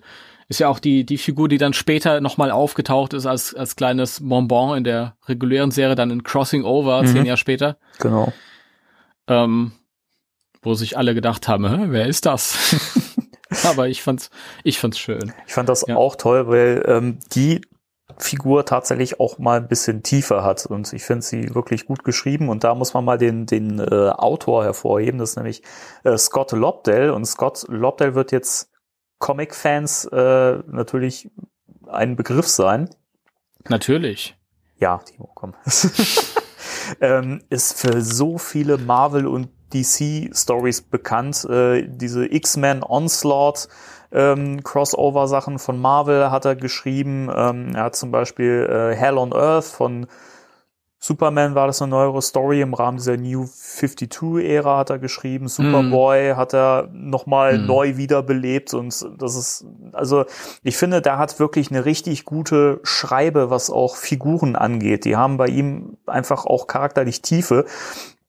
Und deswegen stechen für mich, wo ich hier gerade diese Story-Übersicht habe, was er alles geschrieben hat, das sind alles Sachen, die finde ich im Kosmos der Comics eben auch gerade dieser Superhelden-Sachen sehr hervorstechen, weil sie eben viel mehr Tiefe haben. Mhm. Ja, das merkt man auch total. Gerade bei, bei ihr halt, ja. bei der Figur. Ich, ich finde die total gut geschrieben. Das ist einmal, hilft sie ja, das wird ja am Ende so ein bisschen klar, als dann ihr Hintergrund halt beleuchtet wird und sie dann das halt erzählt. Das äh, passiert aus so einem, so einem Schuldgefühl raus. Mhm. Sie fühlt sich halt schuldig, weil sie irgendwie dieser, dieser dämonischen Familie entspringt ein wenig und ähm, sie will dann so ein bisschen Frieden mit sich finden und findet sie ja dann auch am Ende in einem Ja. dramatischen Finale. Und ähm, ich mag auch vor dieses Zusammenspiel gerade mit Peter, weil sie und Peter, die teasen sich ja die ganze Zeit so ein bisschen. Mhm. Also es ist ja nicht so, dass da so eine, so eine kitschige Liebesgeschichte ist, sondern da, da funkt's halt so hin und her, so. tschu. Das ist sehr schön. Und deswegen auch das, das Finale, ähm, das nicht aus dem Nichts kommt, sondern schön aufgebaut wurde, wo die sich dann aussprechen und ich erzähle das, oder? Ich kann darüber reden. Ja, komm, lass, lass Komm. knacken. Weil die, ähm, also der, der Kosa Riley, der baut ja in dieser Höhlenlandschaft, äh, die New York geworden ist, dann ähm, Stonehenge neu auf, um ein Portal halt zu öffnen. Es müssen immer Portale geöffnet werden, Natürlich. Dass die, die, die Menschheit dann reingesogen wird und im Austausch kommen ganz viele Dämonen raus und so. Und die müssen also dieses Stonehenge ähm, zu Fall bringen. Und ähm, das schaffen sie dann auch und die ganzen Geister werden dann quasi zurück in die Unterwelt ähm, verfrachtet und lösen sich auf und sie löst sich dann natürlich auch auf, weil sie dann auch dämonisches Blut in sich trägt und Ja. dann gibt es einen, einen, einen kleinen theatralischen Abschied. Genau. Ja, sehr. Ich muss sagen, ich finde diese Kussszene unnötig, die hätte ich nicht gebraucht. Ich fand das eigentlich, das, das wirkte so organisch und so schön geschrieben, wie Peter und sie so sich so annähern und auf einer Wellenlänge auch anscheinend liegen und so. Das, das fand ich, wirkte total schön, die passten richtig gut. Aber mir war dieser Kuss zu Hollywood-mäßig irgendwie. Das war so, so, am Schluss muss jetzt nochmal ein Kuss sein. Ja, gut, das ist halt, das ist halt eine amerikanische Comicreihe. Du musst halt ein bisschen Schmalz mit drauf. Ja. Aber jetzt mal, jetzt mal ernsthaft. Ich meine, ähm, wenn du davon ausgehst, hey, da, da, da steht noch einer und wir verstehen uns gut und da funkt's ja schon ein bisschen und ich löse mich gerade auf und dann knutscht den noch mal. Weiß ich nicht, ich war noch nie in der Situation. Ja, also ich, ich kann das schon, ich kann das schon verstehen. Na gut. Also ich, das, das ist mir in dem, in dem Fall dann nicht, nicht zu viel gewesen. Das passt schon. Ja. Aber ich, ich find's ganz toll. Eine, eine, eine schöne, mal was anderes. Auf jeden Fall. Ja. Und ähm, auch ein kleiner Lesetipp an der Stelle. Also definitiv, wir reden ja immer positiv von den Comics. Ähm, das ist nicht die Comicserie, von der wir immer reden, die man da, das ist halt, das ist noch das Vorgeplänkel von, Mhm. als IDW noch so auf der Suche war nach dem, nach dem finalen Ton, um Genau. mit einer äh, fortlaufenden Serie loszulegen. Das ist schon sehr, sehr over the top mit den Zeitreisen. Aber vielleicht noch mal kurz drüber reden. Ähm, Egon ist ja irgendwie, ich glaube, auf dem Mond, ist er auf dem Mond? Ist das auf dem Mond? Hm. Ich habe das irgendwie aus der Story irgendwie nicht so richtig rauslesen können. Ich, es ist- dachte, es ist- also sie, sie machen, sie machen, glaube ich, Witze darüber, ob das irgendwie der Mond sein könnte, aber ich glaube, es es spielt auf dem Mond und da kommen diese, diese Dämonenscharen von der Erde. Und äh, da ist ja, das ist diese, diese Science-Fiction-artige Stadt, diese Jetsons-mäßige Stadt und dann äh, baut sich so ein Schutzschild auf und die ganzen Dämonen, die von der Erde kommen, die, die prallen da irgendwie dran ab. Mhm. Und Egon ist dann irgendwie der, der große ähm, Diktator und der große Führer, äh, weil er so ein bisschen mentalen Schaden davon getragen hat, von dieser Zeitreise. Ja. Und es ist auch sehr witzig, weil ich glaube, die, dieser Egon steckt tatsächlich auch in dem regulären drin. Der ist schon, im Egon ist immer ein bisschen Wahnsinn, ja, den habe ich so wahrgenommen und er braucht irgendwie seine Freunde als Erdung. weil sonst bohrt er sich Löcher in den Kopf oder genau. ist der Meinung, dass man die Menschheit schon dominieren muss. Ja, viele intelligente Menschen glauben das, glaube ich, Ja, insgeheim. ich, ich fand das auch im ersten Moment total irritierend, so die Art, wie er sich benommen hat und dachte dann aber auch so, eigentlich finde ich das schon passend, wenn, wenn man ihn so ein bisschen, bisschen in die Richtung schubsen würde, dass er so die Hemmungen fallen lässt. Ich glaube, dass so ein kleiner Gottkomplex, der steckt schon in ihm, denke ich. Ja, ich glaube, in brillanten Wissenschaftlern ganz oft, ja, oder? Ich denke also, auch, ja. Ich meine, wenn du halt was machst, indem du so schöpferisch tätig bist, ich glaube, dann hast du immer so ein bisschen dieses äh, Gefühl, mhm. dass du halt auch, da bist du halt ein Schöpfer, so und dann glaube ich, steckt das da mit drin. Ja, das, das ist wohl wahr. Und wenn man dann irgendwie ja äh, chronologisch mental äh, Schaden davon trägt, ähm, chronologisch mental. Chronologisch ja, mental, doch. schönes Wort. Ja. äh, nee, aber ich, ich finde auf jeden Fall, dass ähm, Displays Aggression ein ganz, ganz großer Sprung nach vorne zu The Other Side ist tonal manchmal, wie du schon sagst, over the top. Ähm, dieses Zeitreiseding ist sehr gewöhnungsbedürftig. Ich finde es aber, wie es am Schluss erklärt wird, dann fand ich's, da konnte ich mich mit versöhnen, weil vorher dieses äh, DeLorean-mäßige, ja, weiß nicht, passt halt nicht zu Ghostbusters. Ich finde es aber auch schön, das muss ich auch hervorheben, dass ähm, die Figuren in der Geschichte auch oft wirklich Witze machen über die Situation, in der sie sind. In dem Moment, wo ich dieses äh, Szenario in der Zukunft gesehen habe, oder wenn es auf dem Mond ist, ich weiß nicht, mit Spengler. So, ich denke in dem Moment, wo ich die Panels sehe, so, oh Gott, das sieht ja so wie so eine völlig überzogene Zukunftsgeschichte äh, aus, aus den 70ern mhm. oder so. Und dann mhm. sagen die Figuren das auch im nächsten Moment. Und das, das waren so Sachen, das fand ich schön, weil die mhm. selber mhm. halt wirklich, wie das halt so Ghostbusters auch ist, irgendwie so, das selber halt so völlig äh, sarkastisch oder ironisch dann auch ähm, kommentiert. Ja, absolut. Ja. Das ist, ähm, also das ist der Grund, ich muss es für, für mich selbst sehen, aber es hilft mir, dass die Figuren das selbst genauso empfinden wie ich. Genau. Das, also ich finde, der, der Ghostbusters-Humor hier ist gut eingefangen, muss ich echt Besser, sagen. Ja. ja. Zumindest ist er mal da. Ja, genau. Das ist ja, der war ja, hat ja komplett gefehlt vorher bei der anderen Mini-Reihe. Ja. Also mir ist nach wie vor ist das alles zu viel, ist zu over the top und ich mag auch nicht die ähm, dieses dieses äh, Weltuntergangsszenario am Ende dann, wo Winston der Untergrundkämpfer ist und, und Hölle auf Erden und so und die Menschheit ist versklavt und so. Das ist mir zu viel um anschließend wieder ähm, behaupten zu können, so jetzt kehrt wieder Normalität ein, genau so wie sie vorher war. Ja, stimmt. Das ist echt ein bisschen ja. überzogen alles. Ja. Ähm, Deswegen ist das für mich noch nicht so Teil der offiziellen Comicreihe, auch wenn die Rachel später nochmal so einen Cameo-Auftritt hatte. Aber den sehe ich halt eher so als, als Goodie-Zwinkerei für, für die Leute, die treu schon lesen seit Jahren. Ja, denke ich auch. Ja, aber mal ganz im Ernst, also wenn, wenn sowas passieren würde, die, die Welt geht wirklich tatsächlich unter und Dämonen übernehmen die Herrschaft und wir haben überall, alles ist rot und alles ist blutig und wir werden versklavt. Und dann kommen die Ghostbusters, retten uns dann gehen die Leute nicht am nächsten Tag wieder zur Arbeit und machen, was sie jeden Tag machen. Das ist dann. das finde ich auch ein bisschen merkwürdig. ja, es ist zu viel. Da wird zu viel behauptet. Deswegen, was ich mir auch vorstellen könnte, sowas als für sich stehenden kleinen ähm, CGI-Film zum Beispiel. Ja, fände ich auch schön. Das könnte ich mir gut vorstellen. Aber die Rachel haut halt für mich raus. Wenn die Total. da fehlen würde, dann, dann, dann hätte ich wahrscheinlich weniger Freude dran. Ja, sehe ich ganz, ganz genauso. Also die macht einen ganz großen Anteil daran aus, dass die Geschichte so gut ist. Und ähm, wie gesagt, die, die Figuren sind gut geschrieben. Deswegen finde ich, können da mhm. ganz viele Schwächen ausgeglichen werden. Ja. Ja. Ja. Wunderbar. Ja. Das war. Das war Danny und Timos Rezension zu Displaced Aggression. Ja. Ihr könnt diesen äh, Comicband immer noch, ähm, glaube ich, bei großen Internetwarenhäusern finden, zumindest aus zweiter Hand. Ja. Ja. So Und ich glaube, er ist auch Teil von dem Omnibus, logischerweise. Genau. Was nicht, das muss ich vielleicht nochmal kurz dazu erwähnen, was nicht Teil des Omnibus ist, deswegen kennst du das auch nicht, ist die ähm, Mini-Reihe, die miterzählt wurde.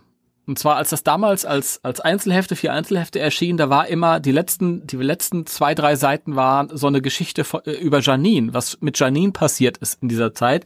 Und das hat leider gefehlt. Es ist in dem regulären ähm, Paperback zu Displaced Aggression. Es fehlt aber leider im Omnibus. Das ist nicht schlimm, weil es eher auch nur so, ein, so eine kleine Gag-Geschichte ist, aber Janine ähm, tritt halt auch diesem Kosa Rai entgegen und wird auch irgendwie in die in die Vergangenheit und ist dann irgendwie am Hof von Marie Antoinette und so und gründet da ihre eigene Ghost, Ghostbusters Firma mit dem Geist von ähm, Da Vinci und ähm, ich glaube irgendeinem Seemann noch und es ist sehr konfus, ist okay. auch nicht ernst gemeint und sind nur so ein paar Seiten halt. Okay, aber wäre für mich jetzt auf jeden Fall ein Grund, äh, mehr noch die Einzelhefte zuzulegen oder eben den Paperback-Band. Ja, also noch kriegt man den relativ günstig. Der ist so oft auf der Kippe zum komplett ausverkauft und mhm. dann teuer werden. Deswegen Ausschau halten danach. Okidoki. Ja. ja. Sprich mich doch nach der Sendung nochmal darauf an. Mache ich. okay. Gut, dann sind wir damit durch und ähm, dann kommen wir jetzt zum letzten Teil der Sendung. Ja. So. Und wer jetzt hier mitten reingeschaltet hat und immer noch irritiert ist, wieso gibt's denn eine Spoilerwarnung? Nochmal raus, wenn ihr jetzt nichts hören wollt, was euch irgendwie spoilern könnte. Sofort raus. Raus hier. Raus, Gil. Jetzt wird gespoilert hier. Die verraten mir alle Schweinerei.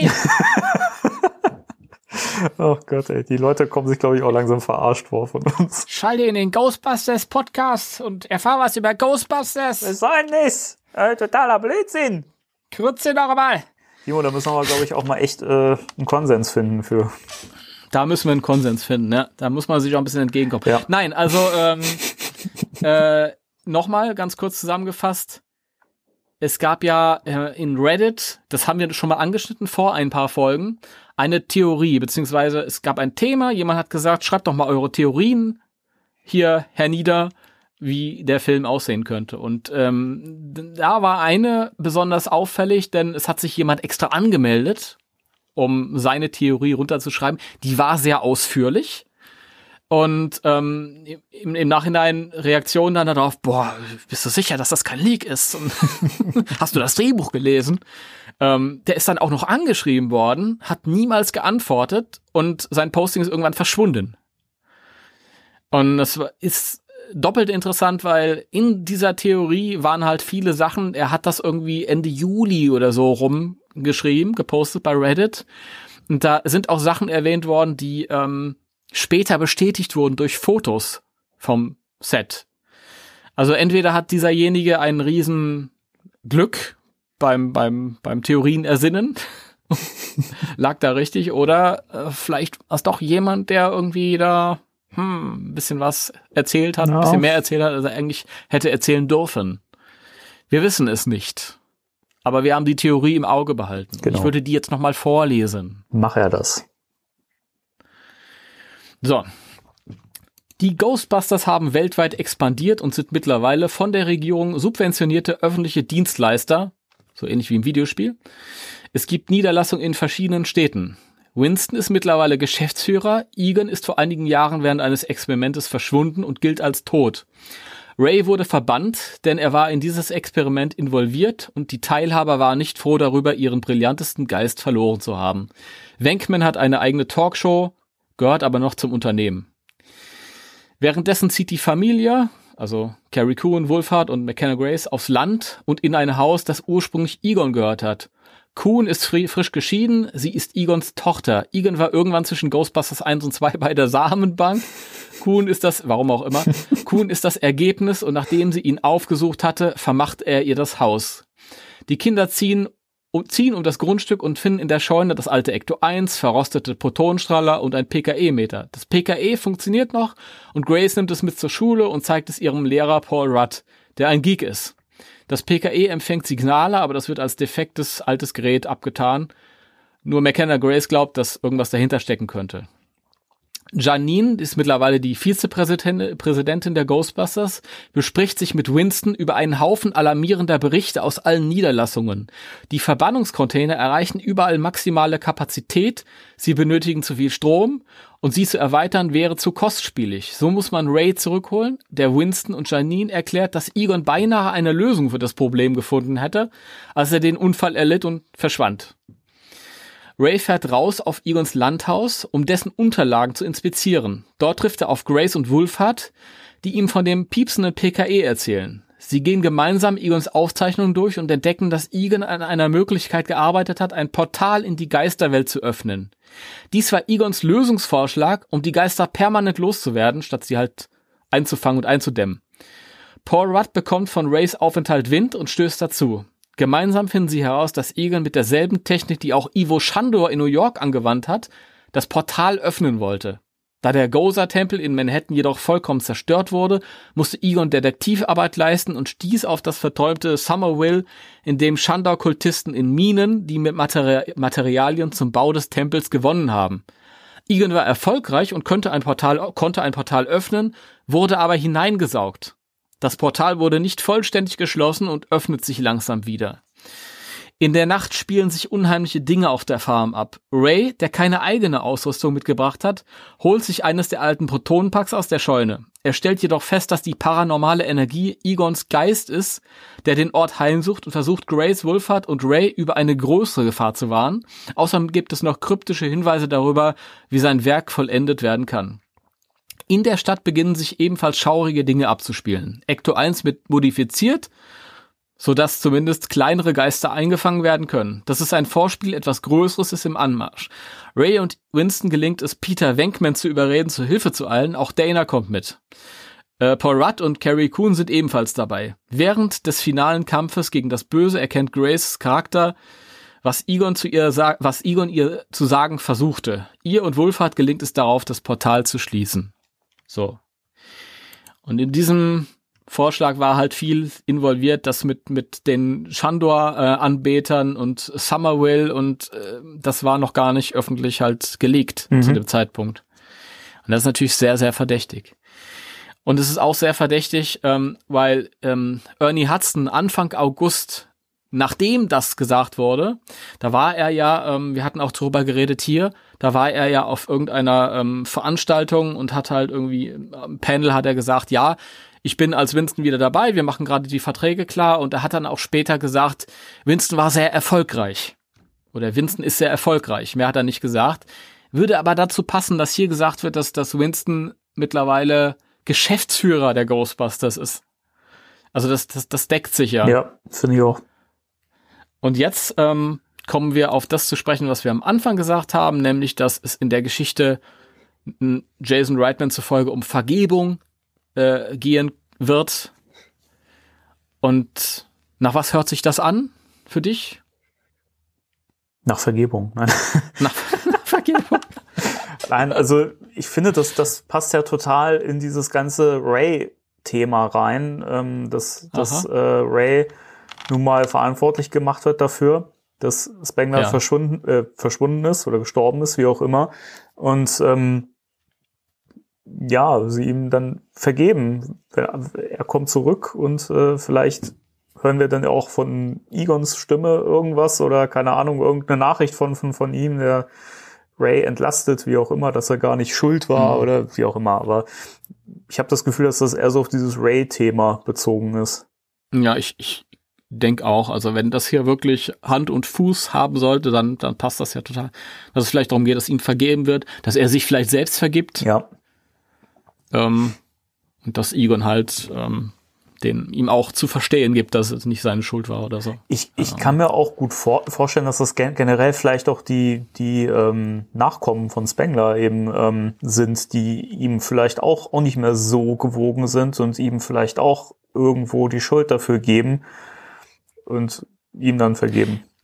Ich, ich könnte mir vorstellen, dass, dass seine ehemaligen Weggefährten ihm halt die Schuld gegeben haben. Und es wäre schön, wenn gerade die Nachfahren von Egon, nämlich diejenigen, denen es zusteht, das zu bewerten, vielleicht, na, doof gesagt, jedem steht es irgendwie zu, aber dass die sagen, wir vergeben dir. Ja, wäre vielleicht noch schöner, ja. Stimmt. Das, ähm, ja.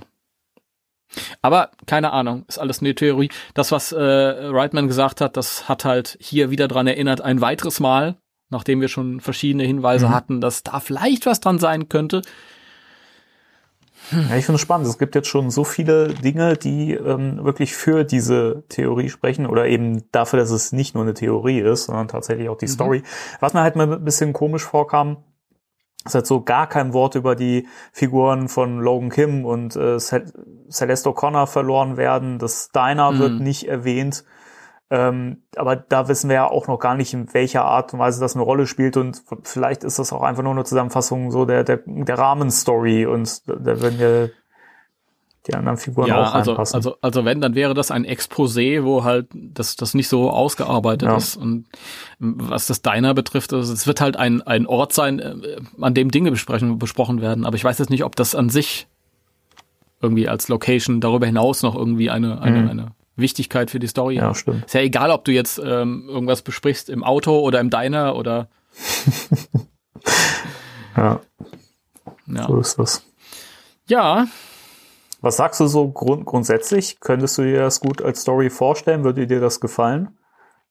Ähm, ja, ich könnte mir das vorstellen, wobei ähm, ich immer noch am schönsten gefunden hätte, wenn dieses Haus Ray gehört, dieses Farbenhaus, wenn das nichts ist, was Egon gehört Mhm. hat. Ähm, weil ich mir das mit Egon weniger gut vorstellen kann und weil ich mir auch weniger gut vorstellen kann, dass eine Familie in dieses Haus ziehen möchte. Also wenn ich so ein Haus erbe, so wie das Haus, wir haben ja die Bilder gesehen, ähm, dann würde ich das Grundstück vielleicht verkaufen und mir davon irgendwie eine Wohnung Mhm. oder so holen, halt, die irgendwie ein bisschen schöner aussieht. Aber diese alte Bruchbude da mit einer Familie reinziehen, mit meinen Kindern, weiß ich nicht. Keine Ahnung. Wobei, das kann ja auch ganz schnell erklärt werden. Ich meine, wenn man, wenn man kein Geld hat, aber, aber ein altes Haus irgendwie auf dem Land, dann ist das vielleicht auch mal besser als nichts. Und wenn man ganz schnell aus der Stadt raus muss, weil, weil man den Vater der Kinder nicht mehr sehen will oder irgendwas. Ja, man muss also kann ja alles, alles Mögliche sein. Und ähm, von daher, aber ähm, ich habe das auch mit einem Kumpel ähm, besprochen und der hat auch gemeint, ja, siehst du, ähm, da ist es aber auch schwierig, du darfst dir vielleicht nicht allzu sehr konkrete Gedanken im Voraus machen, weil dann wirst du schneller enttäuscht. Und deswegen versuche ich alles, alles nach wie vor, ich sag's ja immer wieder, auch hier, ähm, mit Vorsicht zu genießen und mir nicht zu sagen, so, ja, so wird es sein. Weil, wie gesagt, es kann auch ganz anders sein. Ja, das- Alles deutet darauf hinaus, dass es in die Richtung geht, aber vielleicht ist es auch eben nicht so. Nee, aber es wäre zumindest, fände ich, irgendwie, ähm, also zum einen wär's, passt es halt zu dem, was Jason halt auch schon ge gesagt hat äh, zu diesem Film, dass eben wirklich die Familie im Mittelpunkt steht und dass das eine Rolle spielt und ähm, diese, diese Geschehnisse in dieser kleinen Stadt, das ist ja auch nicht genau im Detail äh, beschrieben, was da jetzt mit dieser Shandor Mining Corporation, wie sich das weiter auswirken wird, was es da, wie, wie, wie die aufeinandertreffen oder wie auch immer, was da passiert. Also genaues wissen wir nicht. Wir wissen nicht genau, wie die Phänomene aussehen werden, was genau für ein Chaos in dieser kleinen Stadt dann ausbrechen wird. Es wird ja beschrieben, dass sich immer mehr äh, unheimliche Dinge ereignen, es immer schlimmer wird und ähm, das, wir wissen nicht, in welcher Form das alles passieren wird und das lässt halt so viel, so viel Spielraum. Hm. Ja, das ist, das ist wirklich wahr. Deswegen kann alles, kann nix sein. Ja. Ich, ähm, was, was halt auch auf diese Theorie nochmal hinweisen dürfte, wenn das wirklich Egons Haus ist. Ich meine, man kann sich's ja auch dann durchaus doch wieder vorstellen, weil Egon ja jemand ist, der vielleicht, wenn er sagt, okay, ich suche mir irgendwie ein Anwesen in der Nähe von dieser Stadt, aus den Gründen, die halt da genannt wurden, dann ist mir eigentlich scheißegal, wie das Haus aussieht. Also es muss jetzt kein tolles Haus sein, es kann auch irgendeine Bruchbude sein. Hauptsache ich kann mein, mein Kram da erledigen. Ja, genau.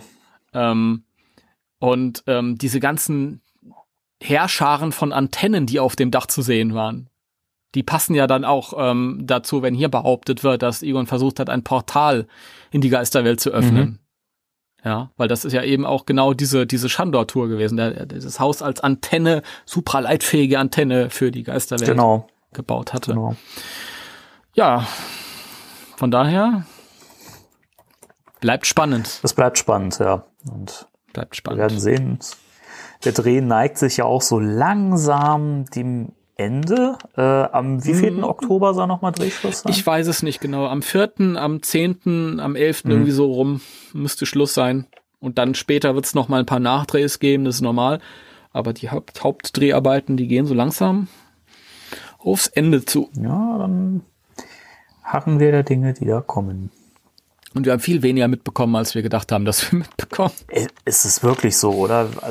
An sich vom Dreh so viel, wie wir eigentlich erwartet haben, ist es nicht, nicht geworden. Also es, Ich denke, viel, viel wird auch äh, wahrscheinlich ähm, äh, in Innenräumen spielen oder vielleicht in Minen oder so. Oder Ja. Dreharbeiten, die halt irgendwie in geschlossenen ähm, Locations mhm.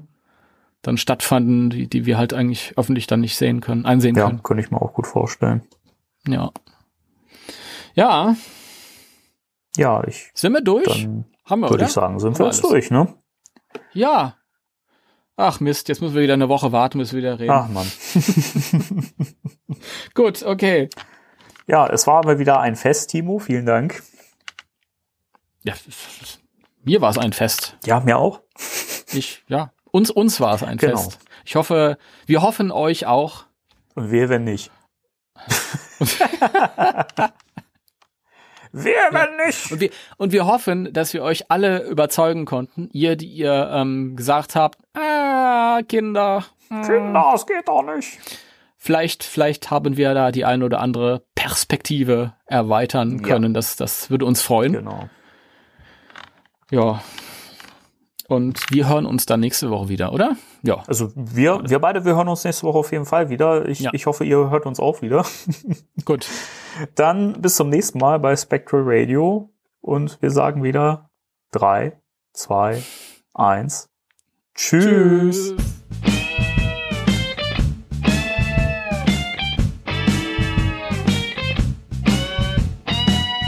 Spectral Radio der Ghostbusters Deutschland Podcast mit Danny und Timo.